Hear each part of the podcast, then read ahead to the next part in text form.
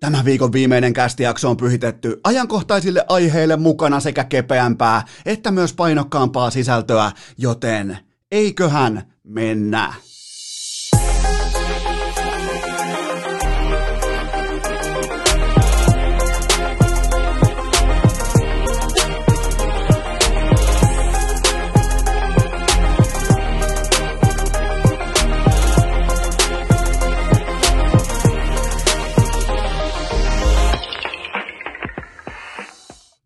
Tervetuloa te kaikki mitä rakkahimmat kummikuuntelijat vielä kertaalleen tämän viikon puitteissa urheilukästin mukaan. On torstai 27. päivä elokuuta ja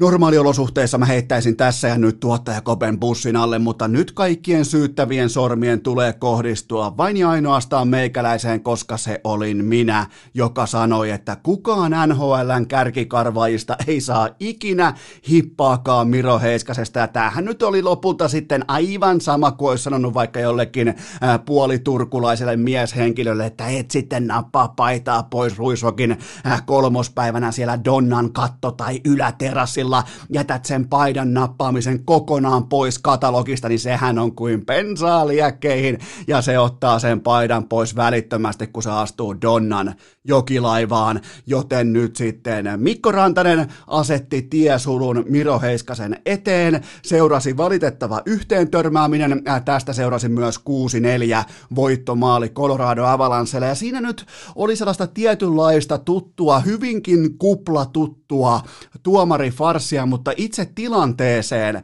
siihen mun on ihan vakavissa pakko todeta sen verran, että mä en nähnyt niinkään mittavaa, kattavaa sikailua, koska mäkään en nyt voi lähteä jakamaan tässä kaksinkortein tätä tilannetta, koska mä vaadin ää, Mikko Rantaselta tiettyä suuttumista, mä vaadin siltä tiettyä ää, Mikko Koivumaista, ei välttämättä johtajuutta, vaan sellaista mulkkumaisuutta, missä se poikkari on käytössä, missä se kroppa on käytössä, missä sellainen tietty ää, vihaisuus on läsnä voimakkaasti, joten nyt kun mä sitä näin kärkikarvaajan tehtävän muodossa ja mä näin yhteen törmäämisen, mä en voi, mä en voi sinänsä mä en voi nyt nostaa Ää, ää, kättä ylös, että ää, Rane on sika, että Rantanen pitää laittaa pelikieltoa, että tämä oli tässä, että ei ikinä enää kulkaa minkäännäköisiä välejä meidän Raneen, vaan mun mielestä oli jääkiekko tilanne, jossa huippu nopea, yllättävä, lahjakas, kiekollinen pelaaja. Hämää vasemmalle lähtee oikealle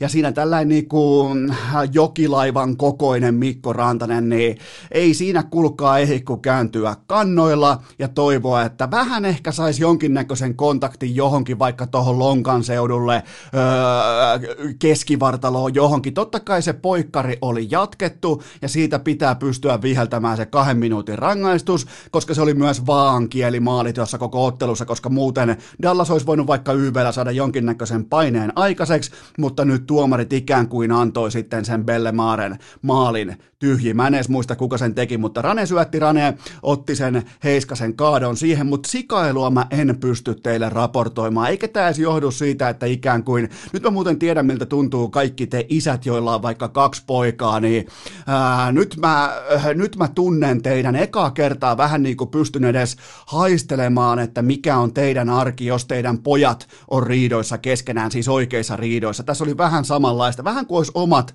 äh, pojat, omat kummivieraat, omat lapset riidoissa keskenään, mutta ää, mä näin jääkiekkoa, mä näin, mä näin aika rehdin tilanteen, missä Mikko Rantanen ei pommin varmasti yrittänyt ö, satuttaa tai loukkaannuttaa tai haavoittaa Miro Heiskasta. Tämä oli osa jääkiekkoa, kun yksi koko NHL nopeimmista pelaajista viilettää ohi, niin joskus sun ratkaisut on silloin hitaita, varsinkin kun oot noin helvetin isokokoinen pelaaja kuin Mikko Rantanen, niin joskus sä oot sen ratkaisevan 0,3 sekuntia myöhässä, 0,1 sekuntia myöhässä, ja se näyttää siltä, kuin sä hakisit jotain polvikontaktia tai poikkarikontaktia, ja tässäkin teidän pitää nyt jumalauta tehdä se päätös, että kummasta te syytätte Ranea, siitä poikkarista vai siitä jalkojen yhteen osumisesta. Mä toivon koko sydämeni pohjasta, että Miro Heiskanen on kunnossa, kunnossa. Onneksi hän pystyy liikkumaan omin jaloin vaihtopenkille. Mä pelkään tässä kohdin kenties eniten puujalkaa, mutta mä toivon, että noin nuoret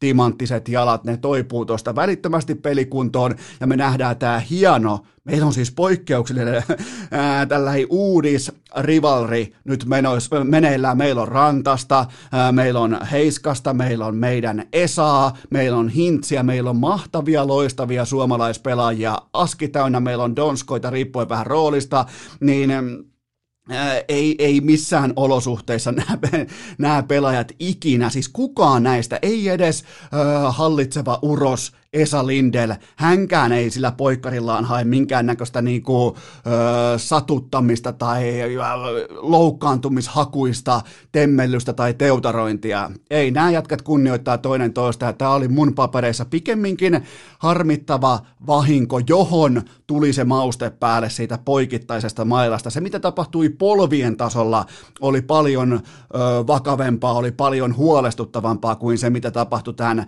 raivaussahan ö, poikittaisen mailan merkeissä, joten tota, Miro Heiskasen faniklubin puheenjohtajana sekä Mikko Rantasen pallonheiton maailman, maailman ennätyskerhon asiamiehenä. Mä otan tämän koko keissin vastaan raskain sydämin, koska Ää, tässä oli hyvin paljon juurikin sitä samaa kuin kaksi omaa poikaa ois riidoissa, ois se jokin, ää, saat, saat vaikka saat sen öisen puhelun sun kännykkää, että okei nyt nämä sun molemmat pojat tappelee täällä, kulkaa Heinolan Vossikan edessä, että mitäs tehdään. Niin kyllä tässä oli paljon paljon tätä niin kuin samaa tematiikkaa, mutta syyllisiä mä en pysty teille. Nyt vaikka mun tekisi mieli kaivaa, että no nyt on toi on paha mies tai toi on paha mies. Mun mielestä molemmat pelas jääkiekkoa ja Rane joutui reagoimaan myöhässä NHLn kenties nopeimman suunnanmuutospelaajan äkki liikkeeseen ja sen jälkeen tapahtui mitä tapahtui, mutta en mä nähnyt mitään tahallista. Mä näin tahallisen poikittaisen mailan, okei, siitä kaksi minuuttia, ei muuta kuin tuomarifarssikortti jälleen ilmaan, se oli heikkoa tuomintaa siihen hetkeen, kun puhutaan kuitenkin ottelun playoffien ratkaisuhetkistä, mutta tota, kuitenkin urheilukästin garantiin piti. Ja Colorado voitti uskomattoman sirkusottelun lukemin ää, 6-4 ja ää, nyt kun hypätään vähän tähän ää, Rane Miro selkkauksen ulkopuolelle, niin eihän tällainen vuoristorata jääkiekko, tämä ei nyt ollut kuplassa mitenkään poikkeus, ja ää, tuntuu vähän siltä, että kuka tahansa, koska tahansa voi voittaa kenet tahansa 7-1 tai 6-4 tai 5-3 tai otteluissa vaihtuu johtoasemat, ja mulla on tähän nyt ihan selkeä kanta, koska ää, tuntuu voimakkaasti siltä, että mikään 3-0 johtoasema ei ole kiveen hakattu, ja mä oon käynyt, nyt mä en ala mitenkään rehentelemään, että minulla on kuulkaa NHL-lähteitä, mutta mä oon jutellut kahden NHL-pelaajan kanssa, jotka on nyt käynyt tuolla kuplassa. Osa saattaa olla vieläkin siellä läsnä, ja siellä on kuplan seinät nyt kaatuneet henkisesti näiden pelaajien päälle, ja toinen pelaajista kuvasi tätä asumis- ja olemismuotoa hyvätuloisten miesten vankilaksi, joten äh, siellä ollaan nyt oikeasti kaukana kotoa. Siellä mennään jo, mä en montas viikkoa siellä ollaan nyt oltu, siis tällaisessa niin kuin kollektiivisessa rajatussa hotellikuolemassa, joten tämä emotionaalinen taakka, mikä tästä on syntynyt, tämä aiheuttaa ottelukohtaisia swingejä ja se näkyy myös tulostaululla. Ei tarvitse katsoa kauemmaksi kuin Boston Bruinsin esitystä viime yöltä. Ei pystynyt, seinät kaatuu päälle, Tampalla osuu taas sitten pöljäpäivä, siellä on käsitelty asiat ja sieltä osuu taas sitten se momentumi ja sen takia me nähdään tällaisia hyvin erikoisia otteluita, jossa tuntuu, että mikään ei ole varmaa, kun kiekko putoaa jäähän. Joten tota, ja nämäkin on siis pienen kuvan asioita, pienen, jos aletetaan kohta siihen Mä säästän tonne ihan jakson loppuun teille. Mä koitan vähän käydä läpi tätä, että mitä just nyt on meneillään amerikkalaisessa sekä yhteiskunnassa että urheilussa ennen kaikkea NBAssa ja NFLssä, mutta tota, ähm, nämä on kuitenkin joku NHLn kuplassa asuminen, niin verrattain siihen nähden kuitenkin, mä en halua väheksyä kenenkään kotiikävää tai kenenkään perheikävää tai mitään, mutta ne on kuitenkin pienemmän kategorian ongelmia, mutta nekin kuitenkin heijastelee sitä, että me kaikki lopulta ollaan vain ihmisiä. Miettikää, me, siellä on siis ihan normaaleita tunnereaktioita, kun tuntuu siltä, että tämän heittomerkeissä vankilan ää, seinät kaatuu päälle, niin silloin se esitys myös kentällä voi olla joko vuoristoradan pohjalla tai ihan siellä kulkaa Linnanmäen siellä puu vuoristoradan huipulla. Siitä se johtuu, se on mun näkemys tähän tilanteeseen, minkä takia me nähdään näin jättimäisiä swingejä sekä otteluiden sisällä että jopa ennen ottelun alkua, kun toinen joukkue hyvä, ettei suoraan jää koppiin. Sitten hypätään joukkuetasolta pelaajatasolla ja vaihdetaan lajia ja kaikki varmaan arvaa, mikä on tänään se suurin pelaajalähtöinen puheenaihe, koska se tilanne on äärimmäisen harvinainen huippurheilussa, että oman lajinsa kaikkien aikojen paras pelaaja on enemmän tai vähemmän ää, siirtovaluuttaa, se on lähtevien laiturissa, se odottaa sitä laivaa, se on valmis lähtemään seuraaviin talkoisiin, ja mä puhun nyt tietenkin ää, kaikkien aikojen parhaasta jääpalloilijasta, Tuomas Määtästä, koska meillä jääpallopiireissä käy kiivas spekulaatio siitä, että jättääkö Määttä SKAan välittömästi. Kaikki varmaan muuten ootti, että mä nyt puhun Tuomas Määtästä, Tuomas korjaan, Tuomas Goat mä tästä tähän tilanteeseen, koska siellä on molemmat coachit SKAsta lähteneet, nämä on siis meidän jääpallopiirien lähteiden mukaan, ja lähteekö myös Tuomas Goat määttä perään, kutsuuko isäukon valmennus IK Siriuksessa, vai miten olisi jopa äh, tällä jopa tunnelmallinen paluu. Miettikää lajin kaikkien aikojen paras palaa kasvatti seuraan Botnia 69, miettikää 69, seksi myy, takatukka, se on muuten leikattu, miten vaikuttaa siirtoehtoihin, en tiedä, mutta huhut kertoo, urheilukästin mittavat ja kattavat jääpallopiiri huhut kertoo, että Tuomas Määttä saattaa olla, kulkaa sen sekä leftin, että samaan aikaan myös raitin mailansa kanssa siinä lähtevien laiturissa. Kukaan ei tiedä, mitä tapahtuu seuraavaksi. Koko maailma puhuu tästä. Ihan sama, minkä sanomalehden avaa, niin kaikki puhuu Tuomas Määtän Goatin siirrosta, lähdöstä. En tiedä, mitä tapahtuu, mutta samalla laiturilla seisoo tällä. Nyt kun ollaan saatu tähän Goat-lipaston lukko auki, niin antaa palaa nyt sitten huolella nimittäin myös Lionel Messi on ulkona Barcelonasta ja hänen lähipiirinsä tällä hetkellä. Miettikää, ne on ollut, niillä ei ollut mitään sanottavaa mistään asiasta viimeiseen suurin piirtein mitä mä sanoisin, Messi tuli muistaakseni, tuliko se 13-vuotiaana La Masiaan ja se on ollut siitä asti sitten Blaugranan äh, väreissä sydäntä myöten, palleja myöten, elämänsä myöten, Barsan miehiä, Katalonian miehiä, katalonialainen jumala, niin tota, hänen la- lähipiirinsä on joutunut olemaan kuivan uutislähteen äärellä viimeiset varmaan 16-17 vuotta, mutta nyt se lähipiiri, ne samat ihmiset, ne vuotaa ihan kaiken ulos. Sieltä tulee, niinku, äh, sieltä tulee hyvä, ettei lentolippujen screenshotteja näille maailman merkittävimmille jalkapallotoimittajille. Siellä tiedetään jokainen liike ja mistä tämä kertoo. Tämä kertoo tietenkin siitä, että Lionel Messi on jo ulkona Barcelonasta. Mitään paluuta, mitään bluffia ei ole, minkäännäköistä paluun mahdollisuutta ei ole. Tämä oli tässä.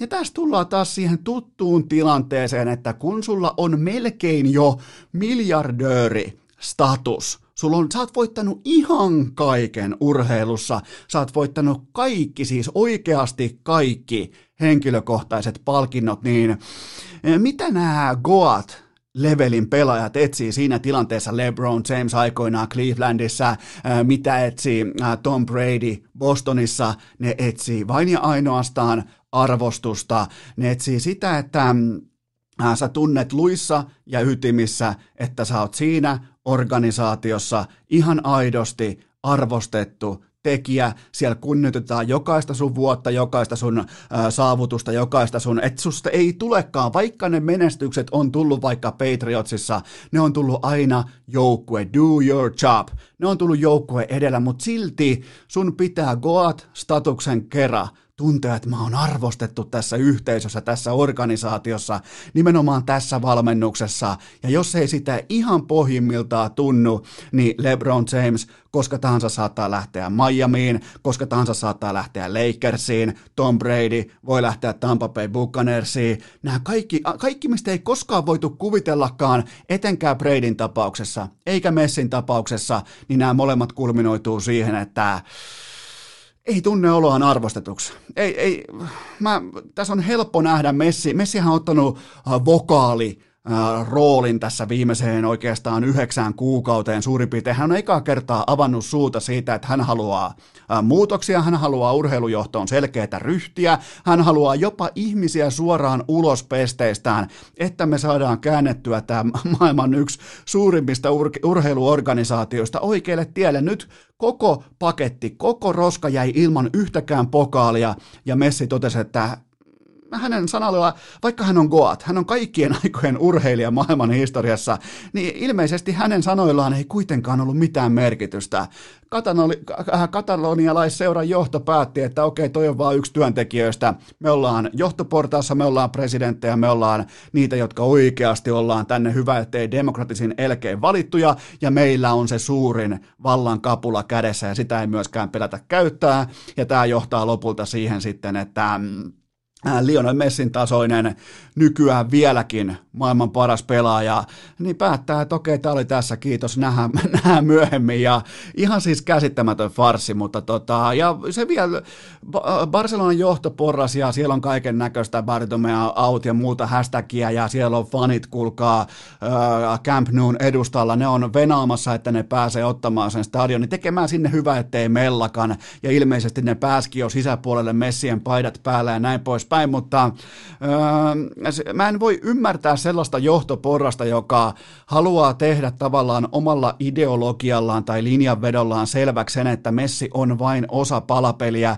kun kaikki tietää sieltä lamasia vuosista alkaen, että Messi on yksin se koko palapeli. Sä voit vaihtaa siinä ympärillä ihan kenet tahansa, Ronaldinhon tai Iniestan tai Xavin tai kenet tahansa, niin se on silti tasan tarkkaa se yksi tekijä, joka on tehnyt tuosta organisaatiosta dynastian tähän viimeiseen 15 vuoteen. Mutta kukaan koskaan kenties ei ole ikinä missään olosuhteessa arvostanut Lionel Messiä enempään, tai ainakaan samalla tavalla kuin Pep Guardiola, joten mä pidän ihan pommin varmana, ihan selvänä asiana, että tämä poika ja Ilves kaksikko, ne vielä löytää toisensa Englannin valioliikasta, ja nyt tulee sitten hauskaa näille debatoijille, jotka toteaa, että Messi ei ikinä pystyisi sateisessa stokessa lauantai-iltapäivänä tekemään yhtään mitään, niin siellä on nyt kuitenkin pelattu, se alkaa olla nimittäin otanta, kertaa. Messi on pelannut 34, eli melkein täyden kauden, täyden Premier League-kauden. Öö,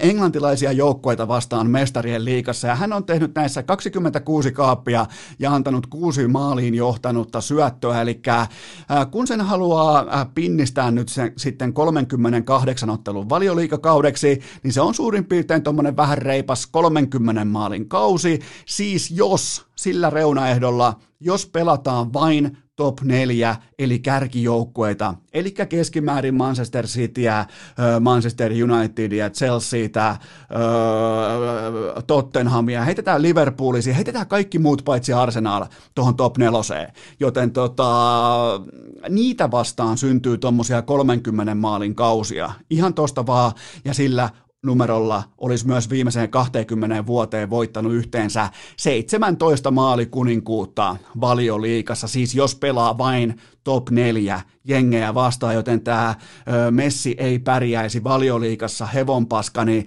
se kannattaa melkein ihan jo oman niin kuin, tällaisen äh, itse häpeän kannalta lopettaa jo etukäteen, koska mitään sellaista narratiivia ei ole olemassakaan, mutta yhteenvetona mä uskon todella tähän auringonlaskuun, jossa ollaan suurin piirtein kaksi tai kolme vuotta Pep Guardiolan huomassa, ja sen jälkeen Messi liikkuu sitten urheilijatasolta mogulitasolle jonnekin New Yorkiin tai Los Angelesiin tai jonnekin, missä hänen kokonaisvaltainen yrityskoneistonsa, siis tämä jättimäinen melkein miljardibisnes, missä se pystyy sitten taas tekemään Slaattanit tai Lebronit tai mitä tahansa.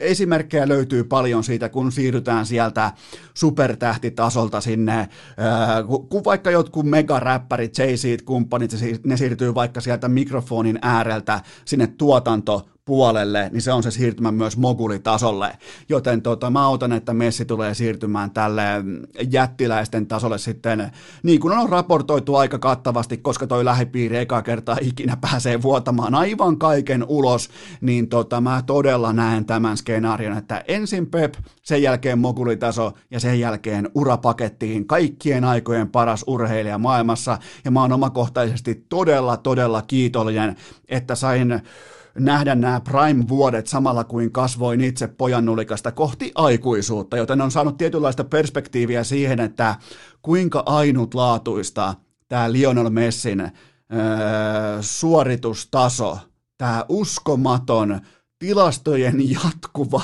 tuottaminen, kun sä oot maailman merkatuin urheilija jumalauta illasta toiseen, niin sä teet sen aina viikosta, kuukaudesta, vuodesta, ihan siis vuosi toisensa jälkeen samaa tuotantoa, joten tota, aurinko alkaa nyt kuitenkin laskemaan ja se aloittaa se lasku. Sellaisen aika niin kuin äh, lappihenkisen, kevyen, rauhallisen laskun nyt sitten valioliikassa ja sen jälkeen se romahtaa alas ää, tota, New Yorkissa tai Los Angelesissa ja Messi siirtyy sitten sinne mogulitasolle, missä hän pyörittää jotakin jättimäistä, todennäköisesti itseensä liittyvää urheilubisnestä, niin kuin kaikki muutkin jättimäiset, oikein urheilun megajättiläiset, kuten vaikka Lebron on jo aiemmin tai oikeastaan juurikin nyt tekee tälläkin hetkellä. Mutta tullaan kuitenkin tuolta Goat-leveliltä ihan rymisten, oikein kunnolla tullaan Goat sekä mogulitasolta tullaan rymisten alas ja saavutaan sirkusteltaan nimittäin. Kasperi Kapanen on jälleen pingviini ja tuota tuota.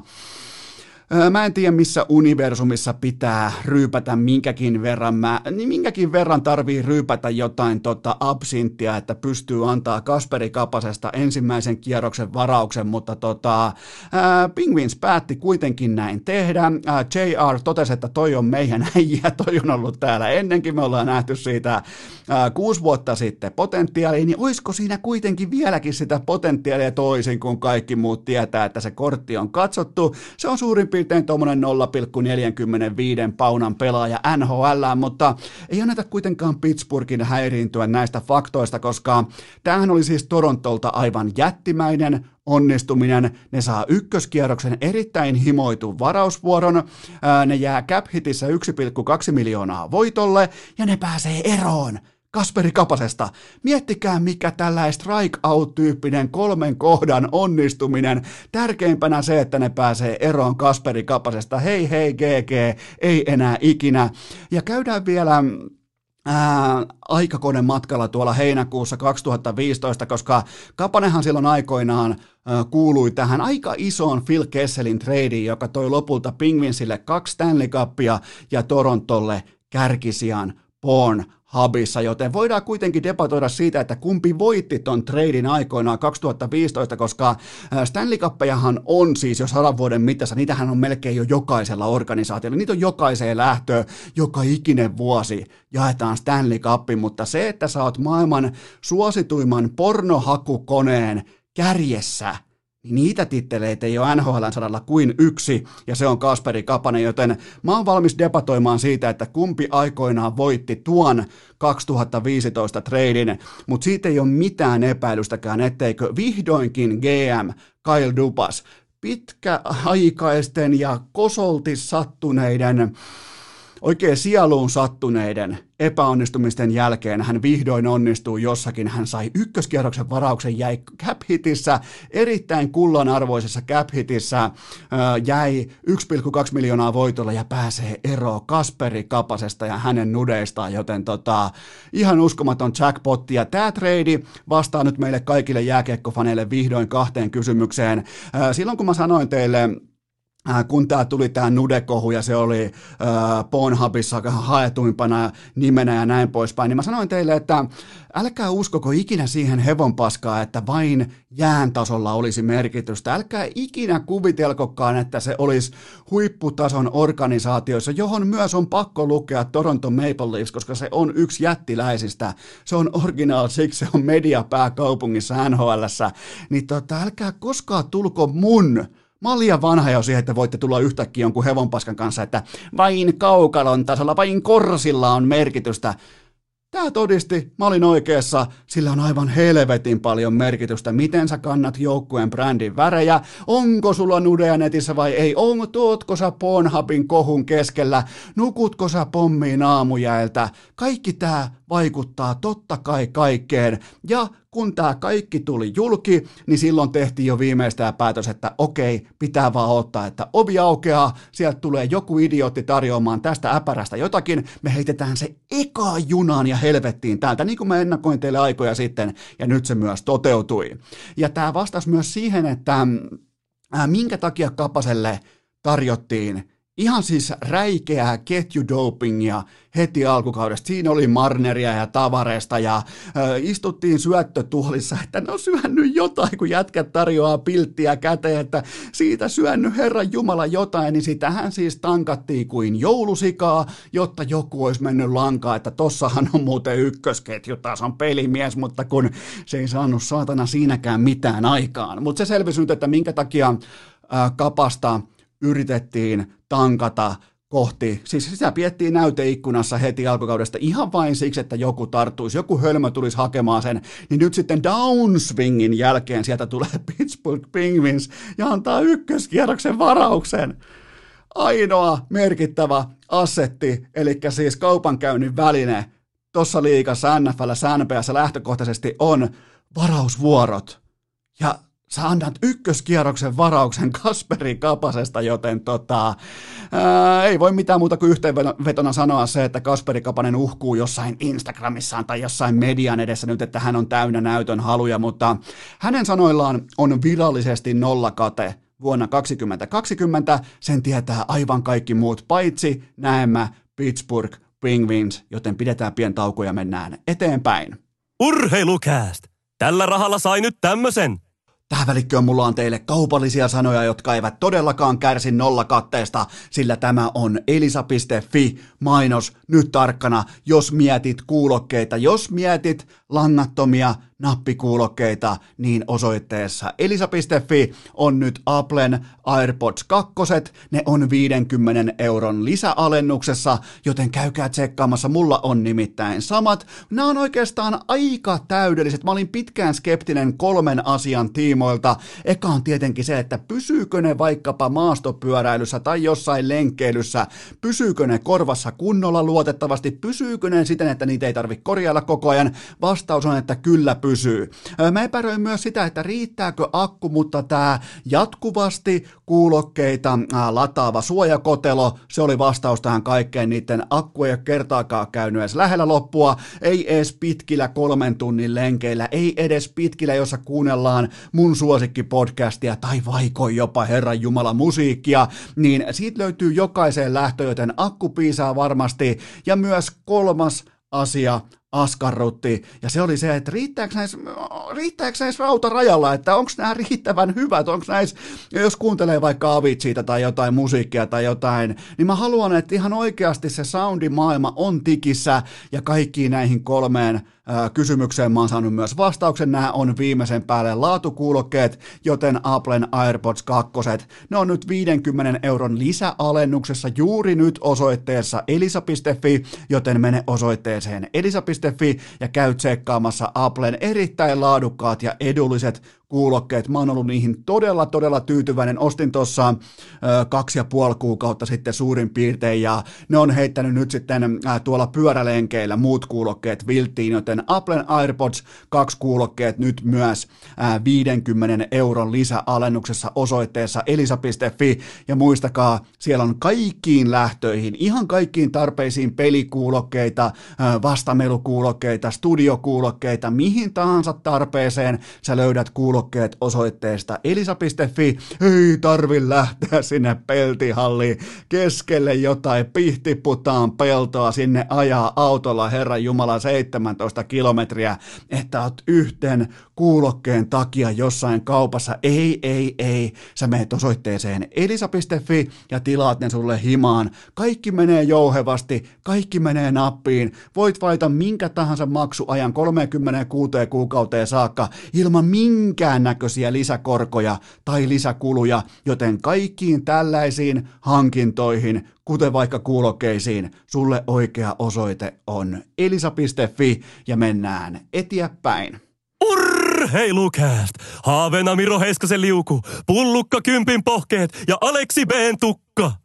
Ja sitten hypätään viikon viimeistä kertaa kysymysten ja vastausten kummalliseen tuottajakopemaiseen maailmaan, missä kukaan ei koskaan tiedä, mitä kysymysrepusta löytyy, eikä ennen kaikkea sitä, että mitä Eno Esko kulloinkin sattuu mihinkin vastaamaan, mutta otetaan heti ensimmäinen kysymys pöytään.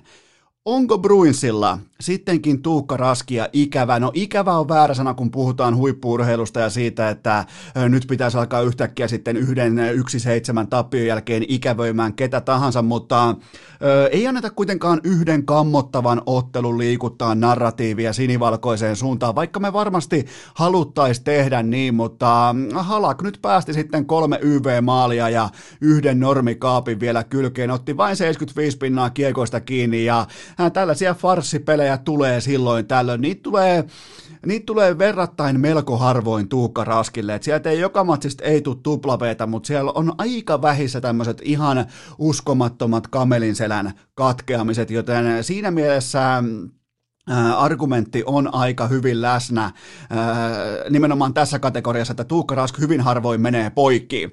Mutta sieltä hyppäsi nyt sitten askiin tällainen poika nimeltä Vladar, joka kuulostaa siis Bruinsin kakkosveskarina on tällainen poika nimeltä Fladar, joka kuulostaa Las Vegasilaiselta yökerholta, jonne mennään lasihissille ja jossa soittaa tiesto neljänä päivänä, ää, neljänä päivänä sekä iltana viikossa, joten tota, ää, tässä valossa kun haluaa nyt sitten tarkastella sitä tilannetta, että Tuukkaraski menisi poikki ja sit olisi kuitenkin chanssi paikata se Jaroslav Halakilla, niin tässä tullaan siihen ongelmakohtaan, että on laatu veskari, mutta syvyys on ihan täysin mitätöntä. Siellä on siis poika nimeltä Vladar, josta mä en ole koskaan kuullutkaan, mutta sekään ei saanut kiekkoja kiinni. Tuskin yllättää ketään, mutta tota, ää, kyllä näitä ohipelejä näitä tulee. Ja sen takia tämä on paras seitsemästä systeemiä, jossa NFLssä näyttää aivan hirvittävän järkyttävältä, kun sulla osuu ohipeli vaikkapa playoff-matsiin, koska se kausi on silloin siinä.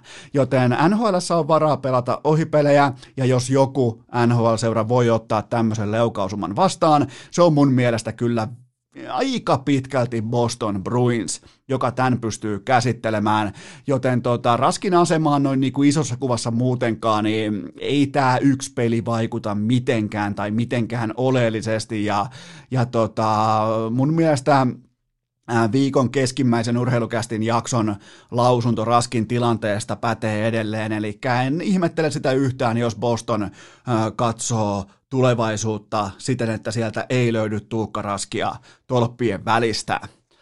Seuraava kysymys. Eikö Flyers olekaan arkussa? Tämä kysymys muuten tuli siinä kohdin, kun Philadelphia Flyers johti ottelua 3-0, mutta tuota, ja niitä tuli aika monta. Mä tykkäsin ennen kaikkea siitä, että oli kaivettu äh, Filan logoa Undertakerin äh, hattuun, ja sieltä se nousee, kulkaa aina käsketistä sitten kylmästi ylös, mutta tuota, äh, mun papereissa Flyers on edelleen arkussa, mutta tällä, tässä tapauksessa siis arkun kantajat pudottivat sen koko äh, puulootan 80 minuutiksi maahan, ja vahinko pääsi tapahtumaan, ja New York Islanders, täytyy nostaa hattua, se on ollut nyt kaksi ottelua selvästi parempi joukkue, ja Flyersilla ei ole ollut puolivälistä, tai oikeastaan tuosta ottelun puolivälistä, kun puhutaan tuosta kakkosottelusta, joka oli siis eilen illalla, niin sille ei ollut puolivälistä lukien osaa tai arpaa siihen tapahtumiin siellä kentällä. Se oli ihan täysin yhtä maalia, ja se ei ollut enää pelkästään Flyersin. Mä joskus ehkä, huom, joskus ja ehkä, laitan äh, sellaista niin kuin Flyers-vihaa liikenteeseen, ehkä vähän, miten se nyt voi sanoa, vähän reippahalla kauhalla, mutta tuota, se ei ollut pelkästään Flyersin sysipaskuutta tällä kertaa, vaan se oli Islandersin laatua ja nimenomaan sitä laatua, mitä mä en ennen kuplaplayereita osannut nähdä, joten sille porukalle on pakko nostaa hattua. Se oli jälleen kerran absoluuttisesti parempi joukkue. Tämä oli sellainen 70-30 tyyppinen jääkiekko-iltapäivä New York Islandersille. Se ei mua sinänsä äh, hierrä tai kaiva mihinkään suuntaan, että se ottelu itsessään päättyi Filalle 4-3. Ne on vaan numeroit siellä, mutta tämä oli ihan täysin Islandersin iltapäivä. Ja tämä itse asiassa täytyy vielä sanoa, nämä jälkimmäiset 30 minuuttia tuosta ottelusta, niin on melkein vakuuttavinta Islandersia, mitä mä oon jopa vuosikausiin nähnyt, joten tota, mä pidän siis saarelaisia selvänä ennakkosuosikkina tähän sarjaan nyt, kun tilanne on kutkuttavasti siltikin yksi yksi. Ja tota, me, me nähdään hyvin mielenkiintoista ottelusarjaa, koska miten toi Fila aikoo kaivaa itsensä tuosta nimenomaan pelillisestä montusta kuiville, kun ei tarvitse toivoa jotain, että oliko toi tuo paitsio vai no mikäs toi, tai ei tarvitse tuudittautua mihinkään 3-0 säkä-säkä johtoasemaa tai mihinkään tällaiseen kuumaan starttiin tai yksittäiseen suonenvetoon tai ää, yhteen huippuluokan 5-3 ylivoimaa tai mihinkään tällaiseen ei tarvitsisi tuudittautua. Me ei olla vielä nähty sellaista filaa lainkaan kuplassa, joka pystyisi peruspelillä murskaamaan vastustajansa. Seuraava kysymys. Uh, Islanders Flyers, aha, lisää tästä ottelusarjasta. Uh, Islanders Flyers lauantai-iltana primetimeissa, mitä laitetaan seurantaan? No se siis, se kyseinen ottelu on sitten jo ottelu numero neljä, se pitää ottaa huomioon, eli tässä välissä on nyt sitten yksi matsi, eli toisin sanoen ottelu numero kolme, mutta uh, kyllä sinne lauantai-iltaa voi jo ottaa, sinne se tulee muistaakseni kello se on muuten aikainen matsi. Tulisiko jopa kello 19 äh, Mäkinen Askissa? Taitaa olla muuten studion kerran puoli seitsemältä, äh, seitsemästä alkaen via Playlla tuttuun tapaan, mutta tota, mun papereissa kannattaa seurata sitä, että millä tavoin Flyers koettaa tällä kerralla hävitä. Nyt on kokeiltu jo ää, kokonaisvaltainen poisjääminen ja sitten ihan totaalinen sulaminen, joten mä en nyt tiedä, mitä kolmosottelussa tapahtuu tietenkään ennen tätä nelosmatsia, mutta ää, nyt vaikuttaa voimakkaasti kuitenkin siltä, että Philadelphia Flyers ei ole sinut omat, oman jääkiekkonsa kanssa. Se on, se on vähän niin kuin sä ottelisit aikoinaan nämä, ketkä tuli kovalla uholla aina Mike Tysonia vastaan, että mä teen näin ja näin ja noin ja mun suunnitelma on tää ja tää ja sen suunnitelma, se muuttuu tasan sillä sekunnilla, kun Mike Tyson osuu sua eka kertaa päähän. Joten tota, Islanders on osunut tuntuvasti päähän ihan perusjääkiekon kautta, ja Flyers on vähän jopa Orpo lapsena pyöri, että miten tätä lajia itse asiassa pelattiinkaan, joten se on hyvin mielenkiintoinen aspekti, mitä kannattaa seurata myös kotisohvilla sitten lauantai-iltana. Ja mun, sit kun tää vielä, tässä on vielä se hieno puoli, että kun Flyers ei ole tasapainossa, niin on komeeta nähdä, miten Barry Trotzin porukka haistaa sen veren ne tietää, mihin suuntaan pitää uida, missä se saalis on. Ja tota, sitä on hieno katsoa, kun ollaan missiolla, kun ollaan yhdessä, ollaan kollektiivina, niin sitä mm, tavallaan niin kuin haiparven saalistamista on hienoa katsoa. Ja mm, kyllähän se lähtee tämä Islanders nyt näihin kahteen seuraavaan matsiin, sekä kolmosen että nelosen, niin se lähtee ihan täynnä huutomerkkejä, kun taas Islanders lähtee täynnä kysymysmerkkejä. Eli se on ehkä se keskeisin ero. Kaikki on käännettävissä, kaikki on yhdestä Carter Hartin uskomattomasta illasta kiinni, mutta kun me ei olla sitä vielä nähty, niin meillä ei ole siitä myöskään mitään takuita. Seuraava kysymys. Kuka nosti Vancouverin mukaan ottelusarjaan? No kyllähän se oli se kyseinen henkilö, joka kantaa sitä seetä rinnassa, eli Bo Horvat. Öö, Vancouver otti tuohon tokaan matsiin tähtitieteelliset 40 blokkia, mä toistan 40 blokattua laukausta ää, toiseen otteluun ja tupla siitä mukaan, ja Horvat teki kaksi maalia, otti plus kaksi ja otti kolme blokkia, ja oli koko ajan Vegasin ihon alla, koko ajan prässäs, koko ajan puhu paskaa, koko ajan antoi painetta, koko ajan ää, teki selväksi oman läsnäolonsa siellä kentällä, ja, ja tota, tämä on vähän sellainen jako, että Elias Pettersson on ikään kuin tämän Kanuksin äh, vancouverilaisen taideputiikin Sivellin, kun taas Horvat on se ovi, josta kuljetaan sisään. Siinä on se erottelu, että Horvat on se, joka lyö niitä vasaralla niitä ovia alas ja sen jälkeen siellä voidaan nauttia sitten Elias Petterssonin eh, idyllisestä akvarellitaiteesta. Joten tota, kyllä tämä on kapteenin joukkue. Seuraava kysymys. Mitä povaat Vegasin ja Kanuksin kolmanteen kohtaamiseen? No se pelataan nyt sitten ensi yönä, eli torstai-perjantai yönä ja oikeastaan ihan tarkalleen lukien niin perjantai aamuna kello 04.45 on muuten kaunis aika pelata jääkiekkoa, just nousee aurinko ja tuottaja Kopeki alkaa vähän heiluttaa häntä siihen, häntää siihen malliin, että pitäisiköhän lähteä aamu kuselemaan, mutta mä jotenkin yritän vielä toistaiseksi feidata nämä heräämiset, ehkä sitten finaaleissa, ehkä konferenssifinaaleissa joudun nöyrtymään tämän vanhan Eno Eskon ö, heräämistaktiikan äärellä, mutta vielä mä yritän nukkua näiden yli ja nauttia otteluista sitten aamulla, kun Polarin kello sanoo, että olet nukkunut hyvin. Mutta seuratkaa kuitenkin tätä, että nuori ja playoff persekarvaton joukkue. Ne otti ottelussa numero kaksi. Ne otti sen kuuluisan emotionaalisen taisteluvoiton. Tätä seuraa, kun on nuoret pojat asialla on lajina sitten vaikkapa amerikkalainen jalkapallo, vaikkapa NBA-koripallo, niin tällaisen voiton jälkeen useimmiten amerikkalaisessa urheilussa seuraa ihan absoluuttinen romahdus. Kuten vaikka mm, Dallas Mavericks pari päivää sitten otti jättimäisen Luka Doncicin johdolla uskomattoman nelosottelun voiton Clippersistä, sen jälkeen ei mitään 50 paunaa turpaan. Joten tota, jos tämän kyseisen tieesteen tai niin kuin piikkimaton pystyy kiertämään Vancouver Canucks jotenkin, niin silloin se on hyvin johdettu. Se on, me tiedetään jo, että se on kapteeninsa joukko, me tiedetään, että sillä on huippumäärä talenttia, mutta onko niillä ö, mentaalinen vahvuus se, että ne pystyy unohtamaan ison emotionaalisen voiton nimenomaan ennakkosuosikista, joka kepitti ne 5-0 ekaan matsiin. Joten tota, mä, mä jotenkin uskon, että, tai mä näen tässä nyt ihan selkeästi, että Las Vegas ottaa tästä ottelusta juurikin edellä mainituista syistä, ne ottaa kernaasti vaivattoman voiton. Seuraava kysymys.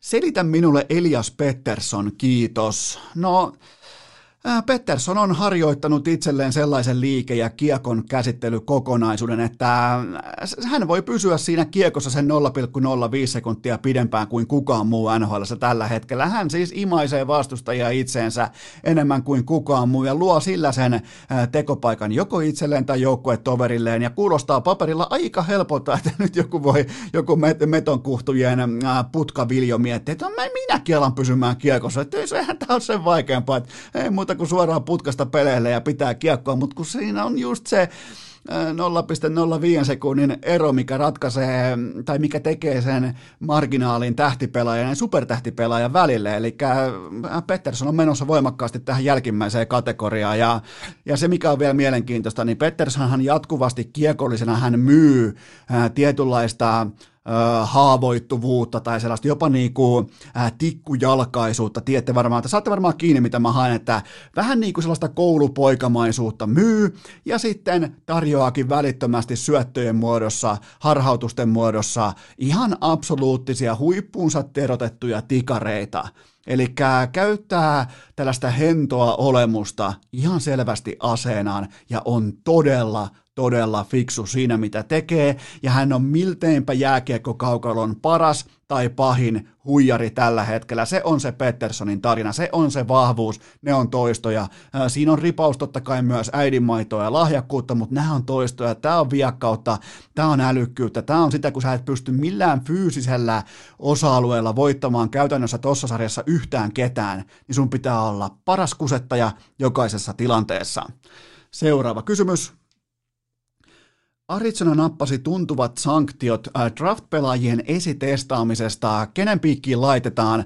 No laitetaan nyt vaikka ihan kylmästi Antti Raanan kesäjuhlien laskuun. Se on siellä kaivohuoneella vieläkin rullaamassa, mutta tota, ää, mä voisin melkein povata, että Arizonan toimistolta kuuluu vielä jatkossakin kummia, koska ää, nyt on GM nuori GM ottanut hatkat kesken kauden, ja sitten on myös draft-vuorot poltettu, ja nämä on vielä poltettu vähän jopa nololla, nolommalla tavalla kuin Pittsburgh Penguinsillä, joka antaa ne Toronton vaihdossa Kasperi Kapaseen, mutta ää, Arizona siis varaa nyt sitten ensimmäisen kerran neloskierroksella, että sieltä sitten vaan rakentamaan uutta hyökkäysvoimaa joidenkin Mikke Max Osteenien voimiin, joten ei muuta kuin onnea matkaa ja, ja tämä tehdään totta kai nyt myös ilman GM sitten nämä neloskierroksen varaukset, joten tota, öö, Mä en voi edes kuvitella, miten mikään tai kukaan ammatti-ihminen jääkeekossa voisi kuvitella ansaitsevansa etua muihin sillä, että se esitestaa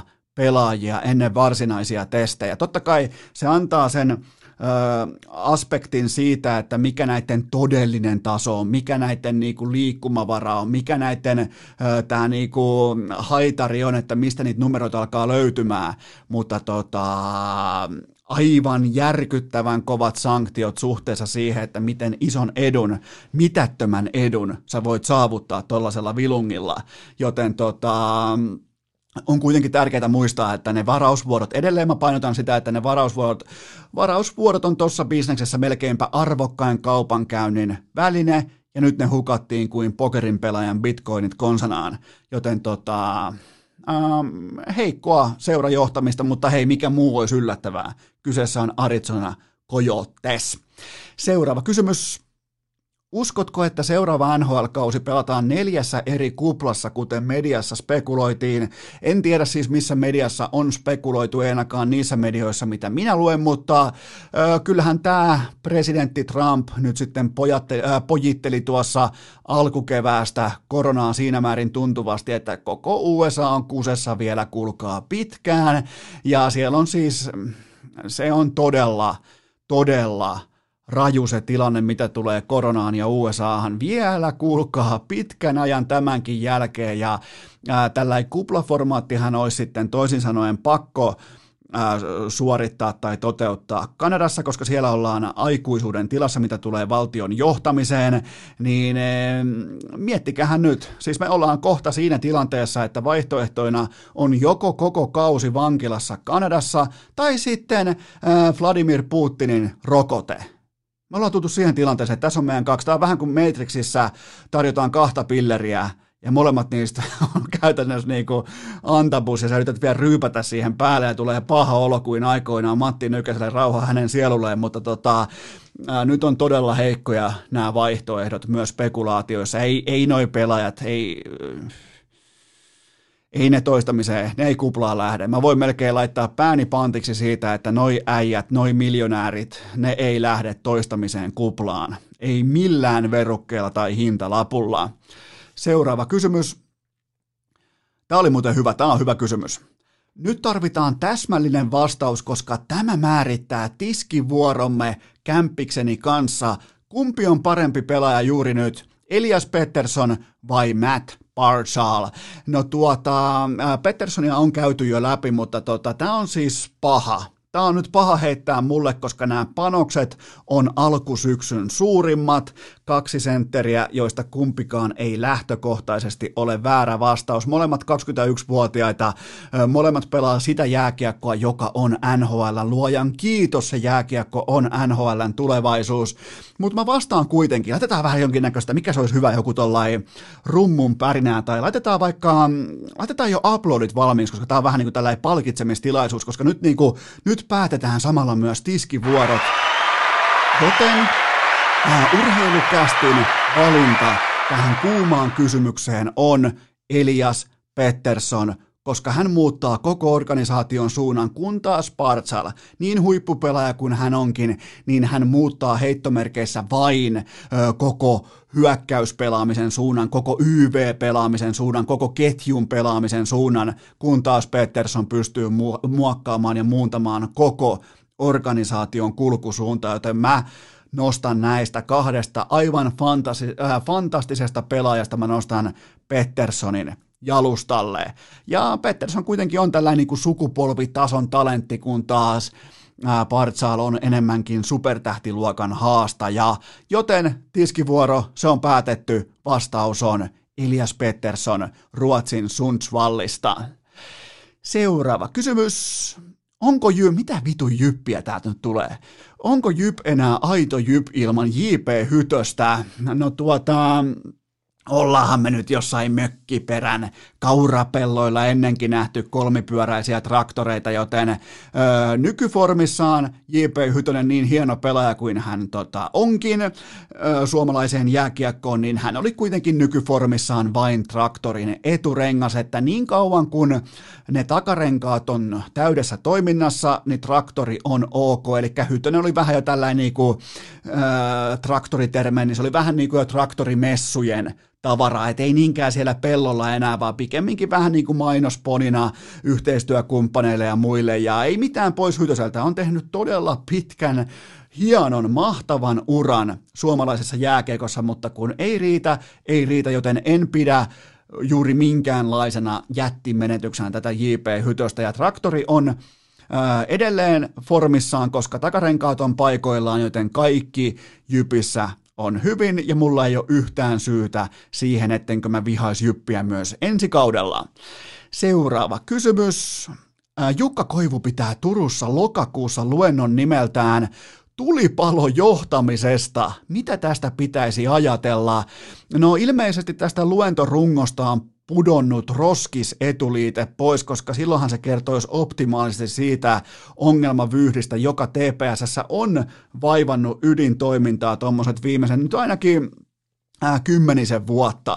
Joten tota, kyllähän toi niinku roskistulipalo johtamisesta ja ennen kaikkea Santtu Goat Jokisesta, niin kyllähän se vaatisi varmaan jonkun, ei ainoastaan luentoa, vaan luentosarjan tai jopa uh, True Crime podcast-sarjan siitä, että miten toi Santtu Jokinen saa toimitusjohtajan mandaalilla lapioida jumalauta Suomen rikkaimpien äijien Supercell-rahaa sinne loputtomaan kaivoon, missä ne palaa iloisella ikuisella liekillä miinus kaksi miljoonaa euroa jollain viiden mekan liikevaihdolla. Mä voi yrittäjänä sanoa, että tuollaisia numeroita, kun sä viet, viet kirjanpitoa loppuvuodesta, niin se on kenkää välittömästi, paitsi Turussa, koska siellä on vielä veneilykausi kauniisti kesken. Viimeinen kysymys tähän erään. Onko Kalle Kaskinen virallisesti back? Tähän voidaan vahvistaa, että kyllä on, nimittäin hän oli Turussa jokereiden vieraspukukopissa asettelemassa pelipaitoja, ja kuten huomattiin ja katsottiin raportista, katsottiin todistajamateriaalista, yksikään paidoista ei syttynyt tuleen, joten olisiko tässä vihdoin Kalle Espanja Kaskiselle uusi ura, koska hän ei vetänyt huoltajan hommia vihkoon. Oisko siinä se, missä Kalle, äh, flappitaulu, äh, mikä se oli se nimi, mikä tuli silloin. Mietin nyt, sä olisit, sun tehtävä olisi olla uskottava valmentaja Suomen leijonille 2016 World Cupissa. Minkä ne antoi sille videosulkeinen vai flappitaulu tai taktiikkataulu vai minkä ne antoi Kalle Kaskiselle lempiniemeksi. Se kertoo ihan kaiken, jos konkaripelaajat NHLstä, multimiljonäärit, ensimmäinen asia, mikä tulee, niin antaa selän takana kakkoskoutsille lempinimen, niin se kertoo ihan kaiken siitä uskottavuudesta, millä pohjalla operoida, ja siitä mä en syytä pelaajia sekunnin vertaan, mutta nyt kuitenkin pitää pien tauko, ja mennään viimeiseen segmenttiin, ja sen jälkeen otetaan sitten vielä ää, pieni tällainen viikonlopun jopa niinku, ää, puheenaihe paketointi. Mikäli urheilukästin laatu tahi sisältö ahdistaa sinua, niin muista itkeä siitä pitkin internettiä, sillä kaikkia varmasti kiinnostaa. Aivan tuota pikaa tehdään lajivaihto, mutta sitä ennen mulla on teille kuitenkin huippunopea kaupallinen tiedote, ja sen tarjoaa nyt sitten viimeistä kertaa viihdekeskus Hollywood, sen tarjoaa Space Bowling, sen tarjoaa Galaxy Center, nimittäin nyt tarkkana opiskelijakaupungit Seinäjoki, Tampere, Oulu, Turku, Jyväskylä, jopa Porikin syyskuusta alkaen, siellä on Space Bowling jälleen tulilla. Kiitos kaikista kuvista, kun kävitte ovella saakka katsomassa, että no nyt ei päässä pe- äh, keilaamaan Porissa, mutta ei hätää, syyskuusta lukien pääsee, joten nyt sitten Seinäjoki, Tampere, Oulu, Jyväskylä, Pori, teillä on illanviettokuvio selvillä, teillä kohta alkaa, aika kaikilla alkaa toisen asteen ää, opintojen nyt sitten syyslukukausi, joten kerätkää kaverit turvallisesti, terveellisesti kasaan, ottakaa vaikka Seinäjoella viihdekeskus Hollywood tai Galaxy Center, ottakaa vaikka Tampereella Space Bowling ja Galaxy Center, ottakaa Oulussa Space Bowling, ottakaa Turussa Galaxy Center, ottakaa Jyväskylässä Hollywood Bowling. Ja sitten vielä Porissa syyskuusta alkaen Space Bowling. Siinä on teille varmoja hevosia siihen, että missä on mukava viihtyä, kun lähtee viettämään iltaa opiskelija kaveriporukassa. Joku pikku ämpärillinen kylmää siihen panokset keskelle, koska kaikkihan tietää sen, että biljardi, äh, keilaaminen, kaikki nämä lajit – niin, niin nehän vasta alkaa siitä, kun joku ehdottaa, että hei, pitäisikö laittaa kymppi keskelle. Joten tota, sillähän ei ole väliä, että kuka voittaa, vaan silloin väliä, että kuka häviää, koska se joutuu silloin myös lask- äh, maksamaan sen laskun. Joten Seinäjoki, Tampere, Oulu, Turku, Pori, Jyväskylä, te olette kaikki opiskelijakaupunkeja, jopa Porikin kuulema huhujen mukaan, joten menkää näihin paikkoihin, kattokaa meikäläisen Instagramista, menkää vanhaa kunnon Eno Eskon urheilukästin Instagramiin ja ottakaa mestojen nimet talteen, koska öö, tämän jälkeen näitä mainoksia ei enää ole. Tämä on nyt teidän paikka loistaa, tämä on teidän paikka laittaa muistinpanoihin, koska mä haluan, että menette nimenomaan syyskaudella just näihin paikkoihin. Nämä on teitä varten, siellä on kaikki tip-top, siellä on viimeisen päälle pelipuitteet, kohta alkaa tulla vettä vettä kaatamalla, joten näihin edellä mainittuihin paikkoihin vielä viimeistä kertaa mä haluan, että menette kaikki paikan päälle Seinäjoki, Tampere, Oulu, Turku, Jyväskylä ja Pori, hoitakaa homma himaan. Tähän kylkeen mulla on vielä huippunopea K18 tuoteinformaatio. Äh, sen tarjoaa Coolpet, se on sellainen homma, että perjantaina kello 12 alkaen tuttuun tapaan Coolpetin triplaus. Ja, ja tota, muistakaa minimipanos, muistakaa markkinatoppikertoimet, muistakaa se, että aina yksi kohde lapulle, se on kuivakkaa, se on tylsää, se on, sitä on, jos haluat voittaa vedonlyönnissä pitkässä juoksussa, niin se on erittäin tylsää, se on siis se on todella harmata toimintaa, joten tota, siinä ei ole niin minkäännäköisiä sellaisia kirkkaita värejä siellä taivaalla, vaan se on kovaa ankaraa grindia, numeroita vastaan. Ja kuten sä jossain kaupassakin mietit, että no pitäisiköhän ostaa ton vai ton hintainen tuote, niin sä otat aina sen fiksuimman hinnan, joten ihan sama vedonlyöntimarkkinassa etsikää aina markkinoiden parhaita kertoimia. Käykää vaikka Odds-portaalissa tai jossain katsomassa, kilpailuttamassa, että missä on ne parhaat kertoimet, ja niitä on etenkin NHLssä Kulpetilla jatkuvasti vino pino. Mulla on tähän kylkeen vielä nopea erikoiskohde, tällä vähän niin kuin liuskapoiminta teille kaikille kummikuuntelijoille, koska Kulpetilla on nyt auki tällainen kohde, että missä Lionel Messi, eli Goat Messi, pelaa seuraavaksi, ja mä en voi käsittää sitä, että Manchester City saa kertoimen 2,00, koska ihan kaikki indikaattorit ei näe maailman parhaat äh, journalistilähteet. Milloin nämä on viimeksi ollut väärässä? Milloin on mennyt vaikka joku Cristiano Ronaldo Juventus-siirto vihkoon, milloin on mennyt vaikka Slaatanin siirrot vihkoon, milloin on mennyt vaikka Neymarin siirto vihkoon näillä maailman johtavilla jalkapallojournalisteilla, joilla on suora yhteys näiden pelaajien agentteihin, perheisiin, lähipiiriin, joka paikkaan. Joten tota, mä en voi käsittää sitä, että Manchester City saa kulpetilla kertoimen kaksi nimenomaan Lionel Messin seuraavaksi osoitteeksi. Siellä on Pep Guardiola, siellä on kaikki valmis, siellä on ennen kaikkea siellä on valuuttaa, siellä on rahaa, joten tota, tämä on mun mielestä ihan no-brainer kohde. Ja tota, ei nämä ole väär... mä, mä, mä lähden siitä, että nämä ei ole väärässä nämä, tota, nämä maailman parhaat jalkapallon journalistit. Ja sitten tässä on vielä tämä toinen kohde, että Messi siirtyy Espanjan ulkopuolelle ennen päivämäärää ensimmäinen lokakuuta, niin sekin saa kertoimen 1,75, niin silloin on kaikki muutkin seurat vielä mukana, paitsi Barça ja Real Madrid, joilla on Messi varaa. Joten tota, ja kuten kaikki tietää, niin Espanjassahan siis Messillä on nyt ongelmia on urheilupuolella, Katalonia, Barcelonan johto, ja sitten on vielä ongelmia siviilipuolessa, koska on talousasiat, verottaja, kaikki tämä. Joten totta kai se haluaa pois. Siis mä pidän sitä erittäin itsestään selvänä, että se haluaa pois Espanjasta.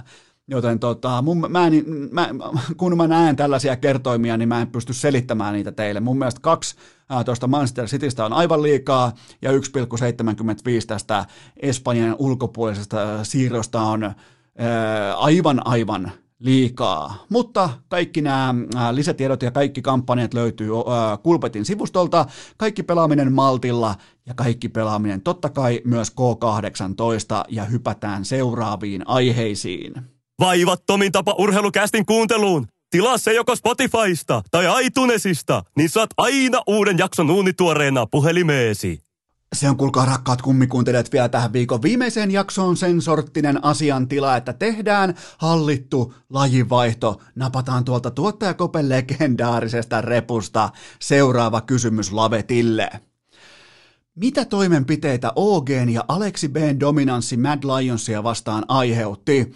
No tuota, mä haluan, että te olette nyt erittäin tarkkana. Teette jopa muistiinpanot talteen, koska nyt puhutaan jättimäisistä rahoista. Nyt puhutaan äh, bisnesideasta, jossa mä haluan, että kaikki kummikuuntelijat on mukana. Oot sitten vaikka Inbox Kari tai Liivimies Tompha, kuka tahansa nyt tarkkana, koska Eno Esko luennoi. Meidän on vihdoin aika tehdä Aleksi Blle ikioma OnlyFans. OnlyFans-sivusto ja pelkästään mukaan näitä CS-lähetyksistä tuttuja sivukuvia, jossa Fledan flow on täydellinen, se on seksikäs, se on mukaansa tempaava, se on jopa vähän niin kuin fetissihenkinen. Ja nyt mukana on myös kaikkien aikojen CS-flexaus, eli fitness-juomapullo, joten tota, enää ei tarvi edes vetää niitä leukoja, vaikka kaikki tietää, että... Itse on sitä mieltä, että jos niitä leukoja vetää, niin sitten niitä leukoja saa. Sama pätee totta kai myös playoff-paikkoihin, vaikkapa ESL Kölnissä, jos niitä playoff-paikkoja ottaa, niitä playoff-paikkoja myös tulee. Joten tota, meidän on aika nyt tehdä Aleksi Blle OnlyFans-sivusto, koska hän on aivan liian seksikäs CS-pelaaja kätkettäväksi johonkin äitimuorin kellariin, vaan hänet pitää nyt päästää kirkkaisiin valoihin heti siihen Bella Thronin rinnalle, koska entinen Disney-tähti Bella Throne teki nyt sitten Instagramista ison siirtymän OnlyFansiin, eli OnlyFans on sellainen sivusto, missä kuluttaja saa päättää, mitä hän maksaa sisällöstä. Jos hän haluaa katsoa vaikka Bella Thronin Instagram-kuvia, jotka on ehkä niin kuin siellä on vähän pienempää bikiniä tai jotain tällaista, mulla ei ole, mä en, ole, mä en investoinut sitä vertaa, että mä olisin käynyt katsomassa oikeasti minkälaisia ne kuvat on. Siis se on lähtökohtaisesti siis sellainen palvelu, missä mm, Äh, ihmiset on keksinyt, että ne runkkaa webbikameralle ja ne saa ihan vitusti rahaa. Siis siellä on, niinku, siellä on rahalouhinnan tulevaisuus, mutta nyt taas tulee tällainen niinku, äh, sensuellempi suuntaus nimenomaan näiden mega, mega, mega äh, some kautta äh, niinku tähtiloistojulkisten myötä, kun ne julkaisee siellä vähän samanlaisia, siis oikeastaan ihan täsmälleen samanlaisia kuvia kuin äh, Instagramissa, niin Bellatron tienas avauspäivänään mitä vittua, se tienasi kokonaisen miljoonan dollarin tilin. Miettikää, Bella Throne. Kun mä otan siihen rinnalle Aleksi B, niin ei ole kysymystäkään kummalle me maksetaan siis näistä kuvista. Aleksi P:n sivukuvia, screenshotti laulamaan vaan seuraavassa matsissa. Se on perjantaina G2 vastaan helppo voitto tulossa Kenias. Äh, Kenias vielä sen verran muuten, että se äh, Kennyhän on sen nimi ja se kirjain S tarkoittaa sanaa soft, joten Kenny on jälleen kerran tulee olemaan erittäin pehmeä vastus Aleksi B:lle, mutta siis tämähän on kaikkien aikojen bisnesidea sivukuvia, täydellinen äh, flow ja fitnessjuonpullo siihen, niin, niin siis tällaiset, niin kuin, ketkä osaa arvostaa täydellistä miesten kampausta, niin ne maksaa tuommoisen 10 dollaria per katsottu kuva ainakin. Ja miettikää, kun niitä asiakkaita on vaikka, äh, niitä on vaikka tota, miljoona. Meillä on 10 miljoonaa ekana päivänä. Boom. Mulla ja sulla. Miettikää nyt, minä, Inbox, Kari, Tompa, kaikki. Meillä on 10 miljoonaa niin älkää nyt missatko tätä mahdollisuutta, tulkaa mukaan kelkaa.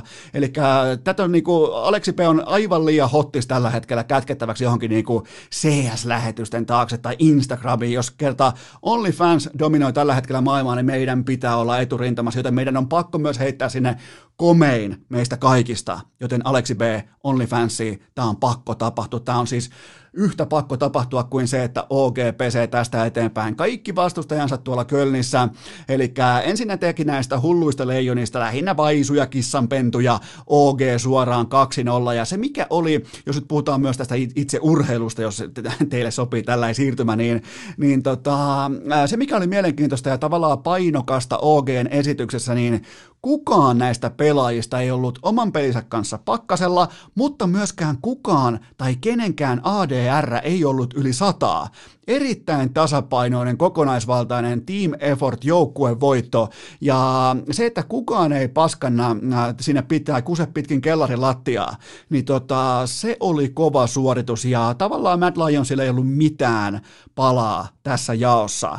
Ja Aleksi b jälleen dynaaminen cast-lukema, eli K-A-S-T-lukema, josta mulla ei ole mitään hajuakaan, mutta se sopii tähän narratiiviin, koska, äh, koska tota, mä pystyn sillä toteamaan, että Aleksi B on ylivoimainen MVP tuossa joukkueessa. Mulla ei ole mitään kärryäkään siitä, mikä toi cast-lukema on, mutta jos se on joukkueen paras, niin se sopii erinomaisesti meikäläisen narratiiviin. Ja kuten tiedetään, niin vaikkapa koripallossa pallo ei valehtele, jalkapallossa pallo ei valehtele, niin myös voidaan tulla siihen johtopäätökseen Tomhan johdolla, että myöskään servu CSS ei valehtele. Kun meillä on huippukuntoinen Aleksi B huippuluokan cast lukemalla, niin meillä on myös voittava OG. Ne kulkee kädi, käsi kädessä. Meillä on huippukuntoinen vaikka Luka Doncic, Dallas voittaa. Meillä on vaikka ää, meillä on Patrick Mahomes pelaa elämänsä jenkkifutista, ää, Kansas City Chiefs voittaa automaattisesti, joten kun meillä on Aleksi B ja hänen uskomaton cast-lukemansa, josta mulla ei mitään ajuakaan, mistä se syntyy,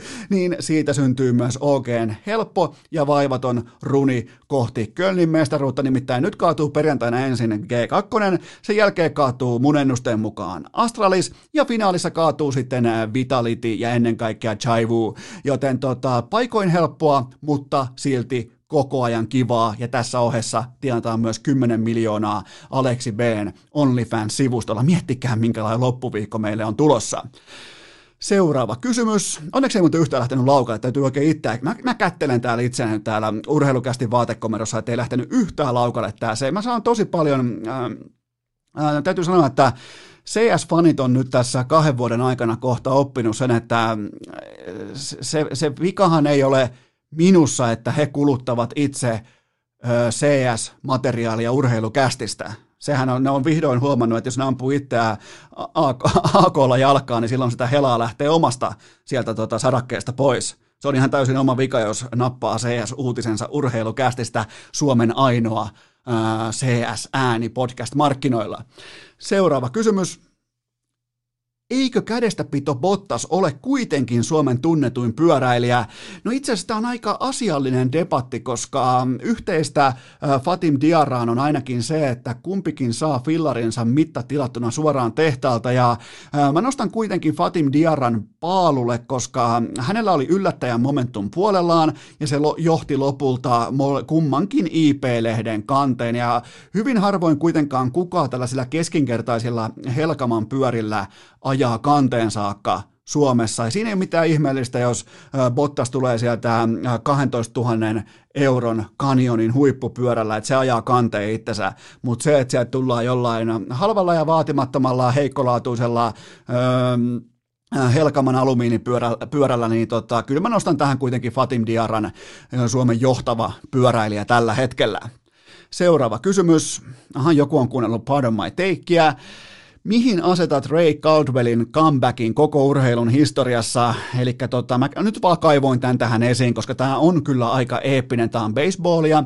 Ja vuosi oli siis Ray Caldwellin tapauksessa 1919. Hän pelasi ensimmäistä matsiaan Indiansin syöttäjänä. Häneen iski kesken ottelun Salma, hänet piti elvyttää siinä oman syöttökumpunsa vieressä takaisin eloon kuolleesta, huom, kuolleesta takaisin eloon ja hän pelasi ottelun loppuun saakka. Ja tästä 17 päivää eteenpäin hän syötti no-hitterin, eli erittäin harvinaisen syöttäjän suorituksen, vähän kuin tekisi nhl vaikka neljä tai viisi maalia samaan otteluun. Ja lopulta tämä kaikki kuuma runi, jopa vähän sähköinen runi riitti sitten mestaruuteen saakka. Ja tämä kyseinen syöttäjä Caldwell, tämä syötti 20 voitettua ottelua joukkueelle, joten voidaan puhua melkein kaikkien aikojen. Tässä niin alkaa joku Tiger is back huutokin alkaa vähän haalistumaan tässä ympärillä, nimittäin jos tullaan ää, ihan konkreettisesti kuolleista takaisin vielä samaan matsiin, ja sen jälkeen aletaan syöttää muutaman päivän kuluttua no ja sen jälkeen juhlitaan vielä mestaruuttakin, niin tota, ää, kyllä tämä on aika niin kuin legendojen taulukkoon menee tämä kyseinen fakta. Seuraava kysymys. Olympiastadionille napsahti jostakin 500 000 euron lisälasku.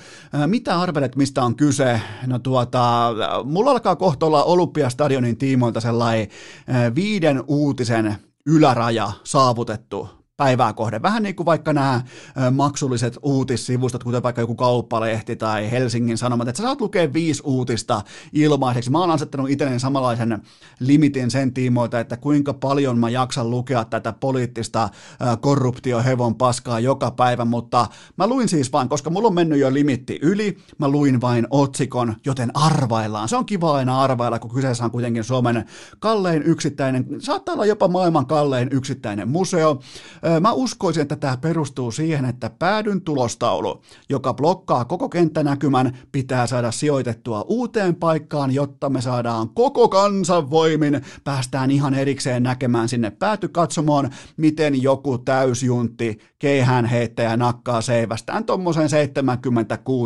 76,5 metriä. Niin kuin ollaan kuvista nähty, niin ne tulostaulut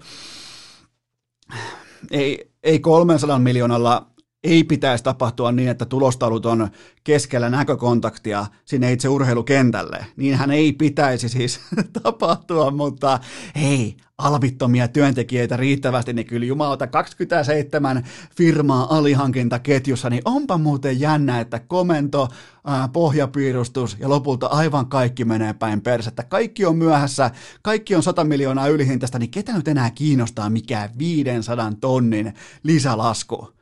Miettikää, 500 tonnia, ollaan 300 miljoonan katastrofi, niin siinä ei nyt ihan hirveästi joku 500 tonnia enää tunnu, mutta niin, no tervetuloa arkitason korruptioon ja, ja kaikkeen siihen, miten hyvä veliverkosto antaa tehtäviä, työsuorituksia ja kaikkea tätä ihan kädestä käteen kauniisti ja sen jälkeen mennään lottomajalle saunomaan ja kaikki on kivoja keskenään. Seuraava kysymys. Puhtimäki ja Joma 18 voiton putkessa. Kenet Joensuu valitsee äh, pudotuspeleissä vastaan? No mun oma ehdotukseni on tietenkin Tahko ja Juha Korhonen ja nimenomaan Juha Korhosen aurinkolasit, koska siellä on vielä kana kynimättä, koska Korhonen kuitenkin äh, tuimasti löi sieltä ykkös-kolmospesän läpi sinne melkein niin kuin muuntajan vastasuunnalle sinne tenniskentille, joten mä uskoisin, että Puhtimäellä on hampaan kolossa, mutta mä pelkään pahoin, että Imatra saa tämän tanssikutsun, jos se yltää sijalle kahdeksan, koska Imatra tällä hetkellä, niillä on muuten hieno se niiden pato, täytyy vielä erikseen, vielä kerran täytyy kehoa äh, Imatran tätä patoa, mutta aina täytyy kyllä sitäkin olla niin kuin tavallaan hävetä ja pettynyt siitä, että aina kun mä oon yrittänyt sitä katsoa, niin se ei ole liki koskaan ollut sitten itse niin kuin työn tuoksinnassa. Se Imatran koski tai se pato tai se, mikä aiheuttaa ne helvetinmoiset tota, äh, niin kuin veden paisumuksen siihen, siihen tota, no nyt menee vähän sivuraiteille, mutta joka tapauksessa mä uskon, että Joma valitsee Imatran siitä syystä, koska Imatra ei voita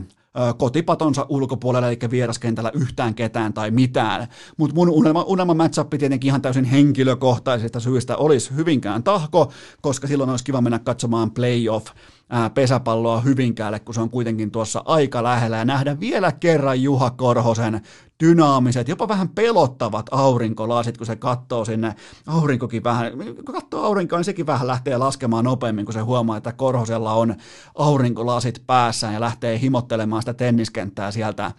Se onkin muuten hyvä tapa pitää tennispelaajat kurissa, kun laittaa Korhonen, laittaa pari pommia sinne, niin kyllä niin kuin alkaa, katkarapu klubilla alkaa olla vähän kuumat olosuhteet, kun sinne napsataan tuohon sivureiteen Korhosen tälli, niin tuota, oikeastaan Juha Korhonen tekee tällä hetkellä kova kovaa nousua urheilukästin parhaiden pesäpalloilijoiden listalla, eli nyt listalla on siis, kerrataan nopeasti, siellä on Juha Puhtimäki ykkösenä, siellä on Juha Korhonen kakkosena, siellä on Roope Korhonen kolmosena, ja nimenomaan hänen häntäluunsa, ja, tota, ja kaikki Joensuun konstat, jaetulla, niitä on muistaakseni siinä joukkueessa joku ehkä seitsemän, niin niitä on tota, sitten loput sijat tällä mun suurella ranking-listalla.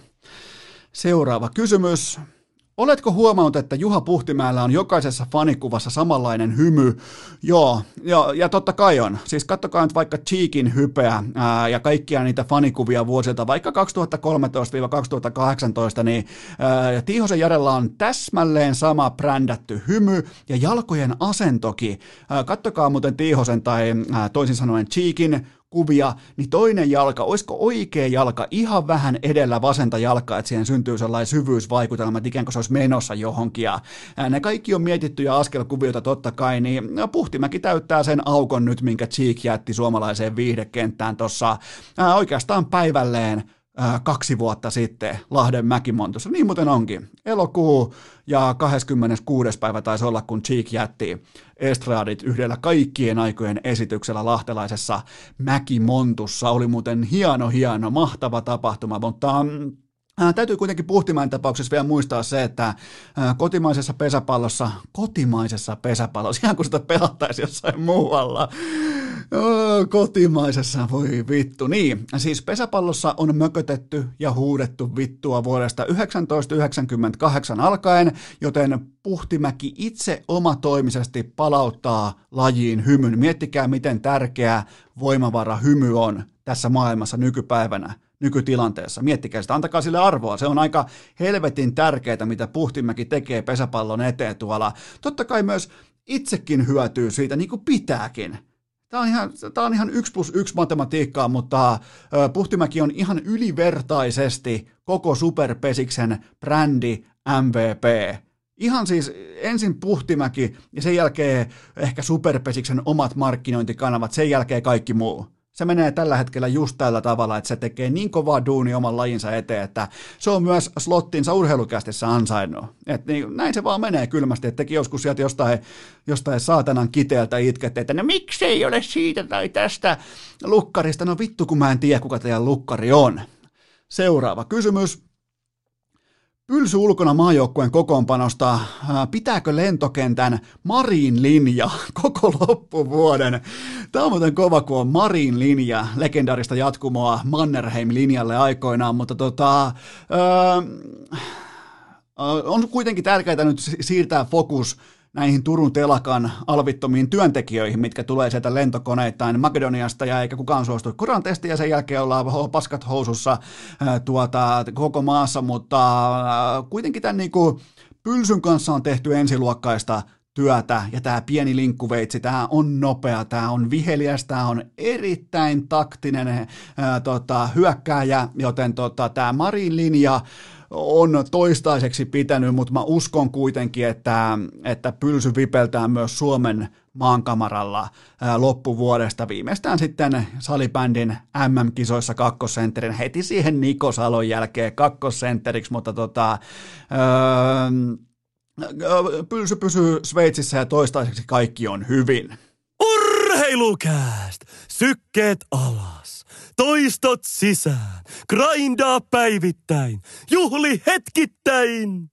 On aivan selvää, että urheilukästä on lähtökohtaisesti viihdetuote, jonka sitovana kontekstina on vain ja ainoastaan urheilu, totta kai mukana on myös populaarikulttuuri ja kaikkea tätä, mikä saattaa saada ihmisten kasvoille hymy, mutta mä kokeilen nyt kuitenkin vakavoitua, mä kokeilen kertoa teille, mitä mä ajattelen tämänhetkisestä tilanteesta koripalloliika NBAssa ja sen suhteesta muuhun amerikkalaiseen yhteiskuntaan, joka on tällä hetkellä niin räjähdys herkässä tilanteessa, että jopa minäkin täällä tuhansien kilometrien päässä kykenen sen aistimaan, joten mä en piinaa teitä millään pitkällä saarnalla tai en yritä olla teitä fiksumpi, mutta mä vaan kirjasin oikeastaan muutaman ajatuksen, koska mä oon kuitenkin amerikkalaista urheilua seurannut tommosen äh, suurin piirtein 20 vuotta ja yrittänyt ymmärtää tiettyjä jatkumoita, tiettyjä syy-seuraussuhteita sille, että miksi jokin asia toimii niin kuin se toimii. Mulla on muutama merkintä liittyen siihen, koska mä en ole esimerkiksi vaikka NBA-fanina varmaan koskaan ollut yhtä ylpeä siitä, että mä olen nimenomaan koripalloliika NBAn fani kuin eilis iltana, kun Milwaukee Bucks päätti, että ne ei tule ulos ollenkaan pukuhuoneesta, ne jättää ottelun ilmoittamatta ää, perutuksi, eli ne ei ollenkaan aio ottaa minkään näköistä osaa tai arpaa ää, NBAn järjestämään tapahtumaan nimeltä koripalloottelu. Ja, ja tämä oli todella vahva. Tämä oli jotakin äärimmäisen vahvaa, koska se pysäytti hetkeksi ihan kaiken, mikä liittyy sinällään koripalloon, urheiluun, ö, yhteiskuntaan. Se kohdisti ne kirkkaat valot sinne, missä niiden tällä hetkellä pitääkin olla, kun puhutaan afroamerikkalaisesta yhteisöstä ja puhutaan tilanteesta amerikkalaisen poliisiväkivallan kanssa, rasismin kanssa, kaikki tämä, niin tämä teko, nimenomaan teko, ei puheet vaan teko, Tämä oli vahva. Tämä on nyt se hetki, kun urheilussa laitetaan ihan oikeasti, soritaan aika kankea anglismi, mutta ihan oikeasti tällä hetkellä tuolla laitetaan supertähtien osalta rahat sinne, missä suu on. Mä perustelen sen ihan kohta, mutta siis ne, ketkä ei ole seurannut kuviota, niin uh, Wisconsinissa tapahtui jälleen kerran tilanne, jossa valkoihoiset poliisit ampuivat ää, seitsemän kertaa tummaihoista perheenisää selkää. Mä en ota mitään kantaa ää, niihin indikaattoreihin tai mihinkään, mikä johti tähän, koska mulla on sama video kuin kaikilla muillakin tässä käytettävissä ja katsottavissa.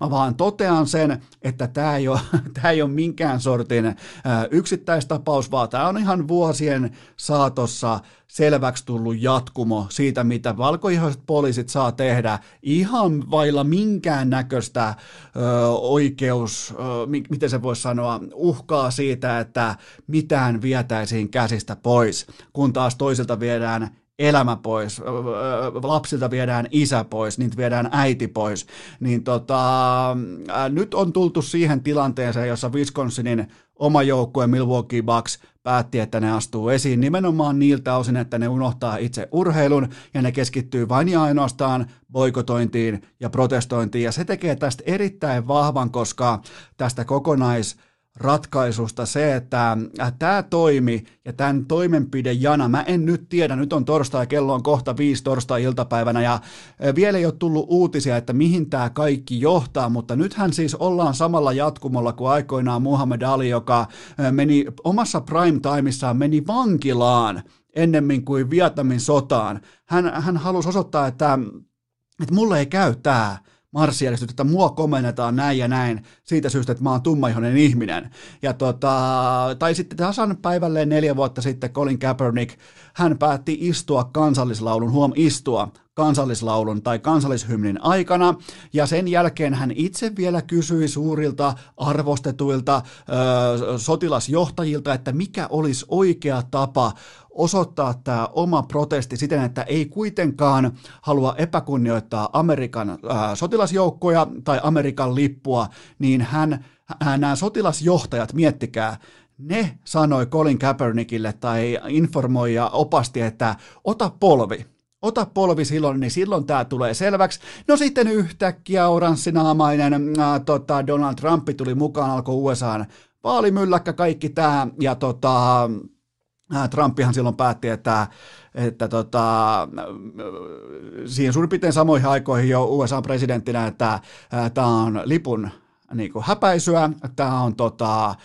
tämä on kaikkea sitä, mitä me ei USAssa voida tehdä, tehdään Amerikasta suuri jälleen, eli käytti vaihto tämän koko narratiivin saadakseen lähinnä jaettua toi maa vielä voimakkaammin kahtia ja tehden itse niin kuin ihan puhtaasti pelkkää tulevaisuuden vaalityötä ja sitä, että hän pysyy republikaanien suurena päällikkönä, niin yritti siis ja onnistuikin siinä erittäin. Siis jos se on tavoitteena, että haluaa saada maansa sekaisin ja haluaa saada sen todella voimakkaasti kahtia jaetuksi, niin siinä ainakin onnistuttiin. Ja miettikää, NFL käytettiin todella jättimäisenä poliittisena lyömäasena nimenomaan presidentin suunnalta suhteessa yksittäiseen pelirakentajaan. Colin Kaepernick, joka laittoi rahat sinne, missä suu on, hän menetti kaikki duuninsa, hän menetti kaikki sopimuksensa, hän menetti äh, ihan kaiken, mitä mitä olisi tullut. Se oli muistaakseni olisiko ollut joku 11 miljoonaa vuodessa tili, kaikki tämä. Kaikki ei muuta kuuloa, se vaikutti tämän. Kaepernickin polvistuminen vaikutti nimenomaan valkoihoisten NFL-omistajien bottom lineen, eli siihen, mitä jää tasekirjaa viimeiselle sarakkeelle, eli sen tärkeimpään sarakkeeseen, ja sitten alkoi ylipäätään tällä Colin Kaepernickin, joka oli varmaan tohon aikaan ehkä jos mä nyt sanon, että se on suurin piirtein top 12 quarterback tuohon liigaan, niin mä en ole ihan hirveän kaukana totuudesta, niin sitten äänettömästi ikään kuin päätettiin, että toi ei pelaa enää peliäkään tässä liigassa, koska se vaikuttaa bottom lineen, koska Donald Trump oli saanut myllytettyä kaikki koneistot nimenomaan sen mukaisesti tai voideltua sen mukaisesti, että kyseessä on Amerikan lipun häpäisy, kyseessä on ö, sotilasjoukkojen häpäisy, vaikka kyseessä oli nimenomaan Colin Kaepernickillä se, että pitää kiinnittää huomio poliisiväkivaltaan, jota tapahtuu valkoihoisten poliisien ja tummaihoisten kansalaisten välillä. Se oli ainoa viesti, jonka hän halusi, halusi ulos, mutta siitä johtikin, tämä johti sitten järkyttävän kokoiseen poliittiseen selkkaukseen nelisen vuotta sitten. Ja tota, sen takia mä haluan, että kun te kummikuuntelijat, te urheilukästin kuuntelijat, te tykkäätte urheilusta, tykkäätte ää, NBAsta, NFLstä, NHLstä, tykkäätte katsoa amerikkalaista urheilua, teillä on varmaan joku pelipaita, niin ää, olkaa fiksumpia tai olkaa raikkaampia kuin minä ehkä joskus vaikka 15 vuotta sitten, kun mä naivistisesti kuvittelin, että politiikka on jossain tuolla ja urheilu on jossain tuolla. Ne ei ole ikinä erillään toisissaan. Ei missään. Ei sun urheiluseurassa, ei, ei pikkuseurassa, ei, ei yhtään missään. Meillä on totta kai meillä on räikeitä esimerkkejä, kuten vaikka KHL, joka on olemassa pelkästään poliittisista syistä, mutta olkaa tod- sovitaan vaikka, tehdään vaikka diili tässä nyt, otetaan kädestä kiinni, mä johtan teidät niin kuin, nyt sinne oikein, niin kuin, miten se voisi sanoa, todellisuuden äärelle sen tiimoilta, että politiikka ja urheilu, halusittajat, ne on aina yhdessä. Ne on ihan ikuisesti ja aina yhdessä, nyt ne on enemmän yhdessä kuin koskaan, koska NBAssa astuttiin ulos kentältä, todettiin, että fuck this shit, me ollaan tähän väsyneitä, ja eikä, eikä vain tehty, niin kuin nyt ei tehty mitään Instagram-protestointia tai mitään, vaan nyt otettiin ää, pukukopissa Milwaukeein pelaajat, johtavat pelaajat, otti puhelimen käteen ja soitti raporttien mukaan Wisconsinin yleiselle syyttäjälle, eli Jenkkien oikeus, mä nyt siihen lähden, mutta Jenkkien oikeusjärjestelmä on aivan helkkarin monimutkainen ymmärrettäväksi, niin siellä on todella iso voima heillä, jotka toimii syyttäjän pesteissä, toimii siis nimenomaan osavaltiosyyttäjän pesteissä, niin ne yritti, ei tällä kertaa vain protestoida tai boikotoida, vaan ne yritti ihan suoraan ryhtyä toimiin, ne yritti vaikuttaa, ne yritti saada sanansa kuuluviin sinne, että hei me ollaan Milwaukee Bucks, meillä pitäisi olla NBA-ottelu, NBA-playerit, meillä on koko sarjan MVP Janni Santento Kuompo täällä, meillä on supertähtiä, me ollaan satojen miljoonien miljardien business, ja me lopetetaan meidän toiminta siitä syystä, että me halutaan puhua osavaltion yleiselle syyttäjälle. Nämä on niitä vahvoja tekoja, nämä on niitä, kun ihan oikeasti alkaa tulla työntekijöistä omistajia tuossa hommassa. Missään muussa lajissa, kattojärjestössä, urheilulajissa, missään muussa supertähden arvo ei ole yhtä suuri kuin NBAssa ja koripallossa. Ei lähelläkään. Mikään laji ei tule lähellekään, niin nämä käytti, ja ei edes koko lajin ykkös supertähdet, ne käytti. Totta kai siellä on myös paikallisuutta, ja siellä on nimenomaan se, että yksi Milwaukee Bucksin pelaajista on kokenut henkilökohtaisesti saman tota, osavaltion poliisilta nimenomaan tällaista epäasiallista käytöstä johtuen siitä, että poliisit oli val- äh, vaaleaihoisia ja tämä pelaaja on tummaihonen. Joten se on myös se on henkilökohtaista, äh, ne on itse ollut siellä, niin jotenkin tämä asettaa, tämä mitä Milwaukee Bucks teki, niin tämä asettaa todella perspektiivin sille, että kuinka isoista asioista nyt puhutaan amerikkalaisessa yhteiskunnassa ja sitä kautta myös politiikassa, sitä kautta myös urheilussa, koska kun näiltä, mä vielä, ei mulla ole mihinkään kiire, kun nämä päättää nämä NBA-pelaajat, että me ei muuten pelata, me, me ei pelata, tehkää mitä lystäätte, niin, niin mitä arvelette, mitä tekee seuraomistajat? Sä, sä et voi tuoda muita pelaajia, sulla ei ole mitään kredibiliteettiä olla poikkiteloin, sulla ei ole mitään uskottavuutta tuoda sinne jotain kakkospelaajia, sun on pakko saada noi pelaajat jotenkin pelaamaan, jos sä haluat olla NBA-seuran omistaja. Sun on toisin sanoen pakko käyttää sun jättimäistä osavaltiokohtaista, kenties koko ää, liittovaltiokohtaista, siis vipuvartta, voimaa, poliittista, siis joku, jos joku luulee, että nämä on nämä seuraomistajat, nämä multimiljardöörit, että nämä on niin kuin ihan tavallisia kansalaisia, joilla on vaan käynyt hyvät tuolla jossain yhtiö- tai yritysmaailmassa, niin ei varmasti ole. Nämä on todella suuria pelureita paikallisesti, osavaltiokohtaisesti, niillä on ihan oikeasti se vaikutusvoima, nimenomaan se pankkitili, jolla pystyy työntämään tuossa maassa asioita eteenpäin, jos siihen on aidosti halu, niin pelaajat positioi itsensä tällä hetkellä siten, että omistajat, ryhtykääs hommiin, käyttäkääs nyt, te, te pystytte neuvottelemaan meille vaikka 10 miljardin TV-sopimuksia ja te pystytte neuvottelemaan vaikka ton tai ton asian tonne, niin miten olisi käyttää sitä samaa vipuvartta, sitä usk- uskomatonta taloudellista voimaa, sitä suhdeverkoston tuomaa jäätävää kompetenssipakettia siihen, että käytettäisikin se ö, ihmisoikeuksien puolesta – tuossa maassa. Ja tämä on, tämä on se kohta, mihin, mikä osuu nyt enemmän kuin lapaa juurikin NBAn saralla, koska tätä on hieno katsoa, kun pelaajat ottaa pallon ja donkkaa sen omistajien naamaa ja toteaa, että tehkää asialle jotain. Me, me ei mennä pari, tehkää jotain asialle, koska me ollaan ensin, ensinnäkin me ollaan pandemiaa karussa täällä ää, paskamaisessa kuplassa jossain helvetin huvipuistossa ja samaan aikaan mustia ihmisiä ammutaan seitsemän kertaa selkää jossain Wisconsinin kadulla. Joten tota, ja tämä, mikä tekee, mikä nostaa panoksia vielä ainakin mun papereissa, koska mä opiskelen tämän aiheen jo etukäteen, tämä ei niinkään liittynyt tota BLM, vaan tämä liittyy tähän pandemian jälkeiseen aikaan, niin mikäli pelaajat, eivät täytä omia äh, sopimusehtojaan CBAsta, eli työehtosopimuksesta, niin omistajat voi katsoa, että sopimus on silloin epäkelpo. Toisin sanoen se voidaan silloin omistajien toimesta ihan lakiteknisestikin purkaa. Nämä ei ole mitään mun omia tutkimuksia, vaan nämä on ihan siis niin kuin opittua materiaalia fiksumilta ihmisiltä. Niin miettikää, nämä pelaajat, ne pelaa tällä hetkellä todella isoin panoksin, koska ne donkkaa omistajansa naamaan ja samaan aikaan ne pelaa uhkapeliä sillä, että heidän todella hyvä, pelaajien kannalta todella, todella turvallinen ja hyvä CBA lentää taivaan tuuliin. Ja nyt kun on pandemia, kaikki numerot on alamäessä, lipunmyynti on nolla, revenue ottaa selkäänsä, niin kaikki varmaan ymmärtää, mitä, mitä se tarkoittaa pelaajapudjetteihin ja palkkakattoihin ja kaikkea tähän. Toi on revenue-bisnestä, joten tota, mä arvostan sitä ihan ylitse kaiken, mitä noi pelaajat tällä hetkellä tekee tuolla. Ja, ja nyt on siis, kello on tällä hetkellä torstai-iltapäivään mennään tuohon, nyt on vaan kohta itse asiassa Roostersin matsiin, ei kuitenkaan se ei liity tähän mitenkään, mutta tota, vielä ei ole mitään tietoa siitä, että pelataanko yhtään NBA-ottelua enää tällä kaudella. Mä vähän, no, mä en halua arvata mitään, mä en halua, mutta indikaattorit tällä hetkellä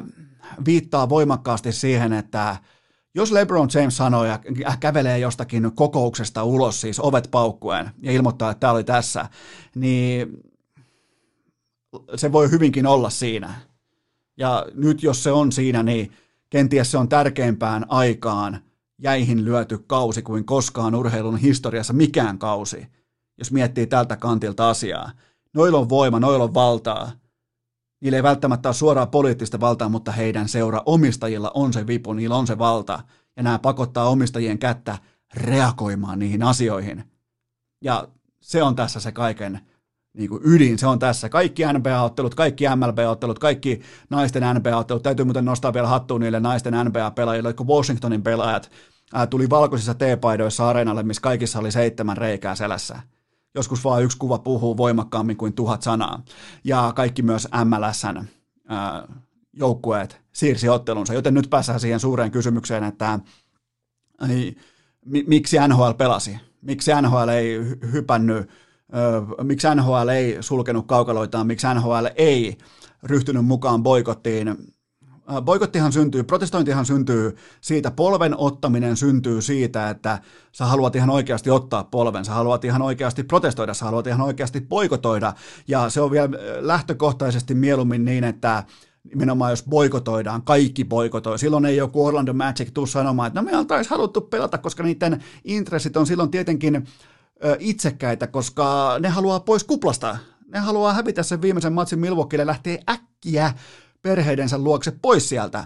Niin ne ei voi tulla mussuttamaan historiallisen boikotin äärellä, että me oltaisiin haluttu pelata, kun niin tämä homma ei toimi. Sen takia NHL, ja, ja siitä täytyy sanoa, että NHL-reaktioaika tähän kaikkeen. Mulla oli nimittäin, mulla oli kello tikittämässä ja tämä NBAn johtavien skuuppitoimittajien, ketkä on siellä sisäpiirin ydin, ydin, yd, ytimessä, niin, niin näiden niin kuin pelien perumisen, kaikkien pelien eilisen osalta, kaikkien pelien perumisen osalta, niin tota, NHL-reagointiaika suhteessa näihin kyseisiin otteluihin oli siis aivan täysin mitätön. Ja joutui siis pelaajat ja valmentajat, John Cooper, kumppanit joutui aika, aika tiukkaan positioon kommentoimaan jotakin näin jättimäisen mittaluokan asia, asia ihan täysin kylmiltään matsin jälkeen, että miksi ette, miksi ette boikotoineet.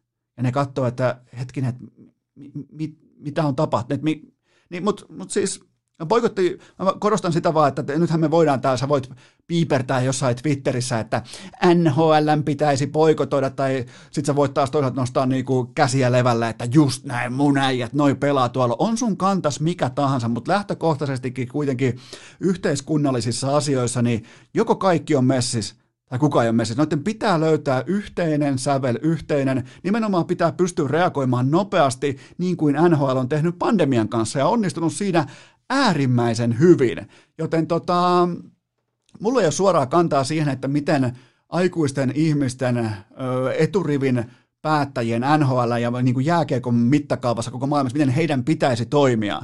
Mutta kunhan ne on samalla sivulla, ja kunhan joku ei yhtäkkiä karkaa johonkin tai joku ei ö, oman Instagraminsa takia keksi jonkinnäköistä boikottia tai, tai jotain ä, protestia. Nyt ollaan tultu nimenomaan pois sieltä Instagram boikotoinnista ja Instagram-protestoinnista ollaan tultu tekojen äärelle. Nimenomaan, että painostetaan, otetaan puhelin käteen ja vaaditaan Wisconsinin tai Oregonin tai ö, Minnesotan yleisiltä syyttäjiltä, oikeustaloilta, vaaditaan toimenpiteitä sille, että miten saadaan vastuuseen ne poliisit, jotka ampuu tuonne tummaihoisia ihmisiä kuin eläimiä tuonne kadulle. Siitä on kyse. Joten tota, ennen kuin alatte heittämään cancel merkintää NHLlle, niin ymmärtäkää tilanteen painoarvo, sen nopeus, kuinka nopeasti se vilisee sun silmien edessä ja ennen kaikkea se, että kuinka tärkeää, että kaikki on samalla sivulla. Silloin jos lähdetään boikotoimaan, jos lähdetään tekemään protestia, jos lähdetään tekemään mitä tahansa, kaikkien on oltava samalla sivulla, kuten tällä hetkellä juuri nyt torstai-iltapäivänä kello 17.13 kaikki NBAssa on hienosti mahtavasti samalla sivulla. Ja mä en ole koskaan ollut tämän ylpeämpi NBA-fani, koska tämä on, äh, tässä on jotakin todella, todella hienoa. Tämä oli tällainen pien äh, katsaus varmaan sellaiseen osa-alueeseen, mitä urheilukästä ei, ei sinänsä niin kuin mun, mun kästi ei ole rakennettu tätä varten. Ja teistä osa ei varmasti halua kuunnella mitään poliittista aihetta tai halua kuulla mitään sellaista, missä urheilu ää, sekoitetaan politiikkaan, mutta mä toivon, Mä toivon ihan koko sydämestäni, että te siellä, varsinkin te, ketkä olette mua vähän nuorempia, niin ö, ymmärtäkää se, että urheilu ja politiikka, ne on aina yhdessä, halusit tai et. Tehdään nyt sellainen juttu, että alkuviikosta jatkuu.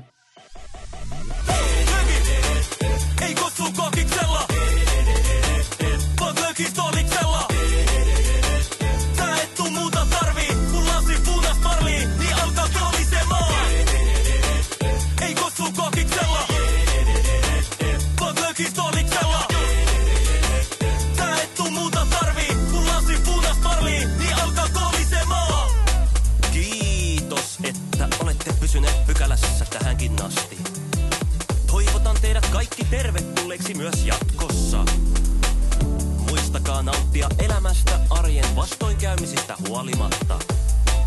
Allekirjoittanut kiittää ja kuittaa. Peliä. Oliko tämä jo tässä?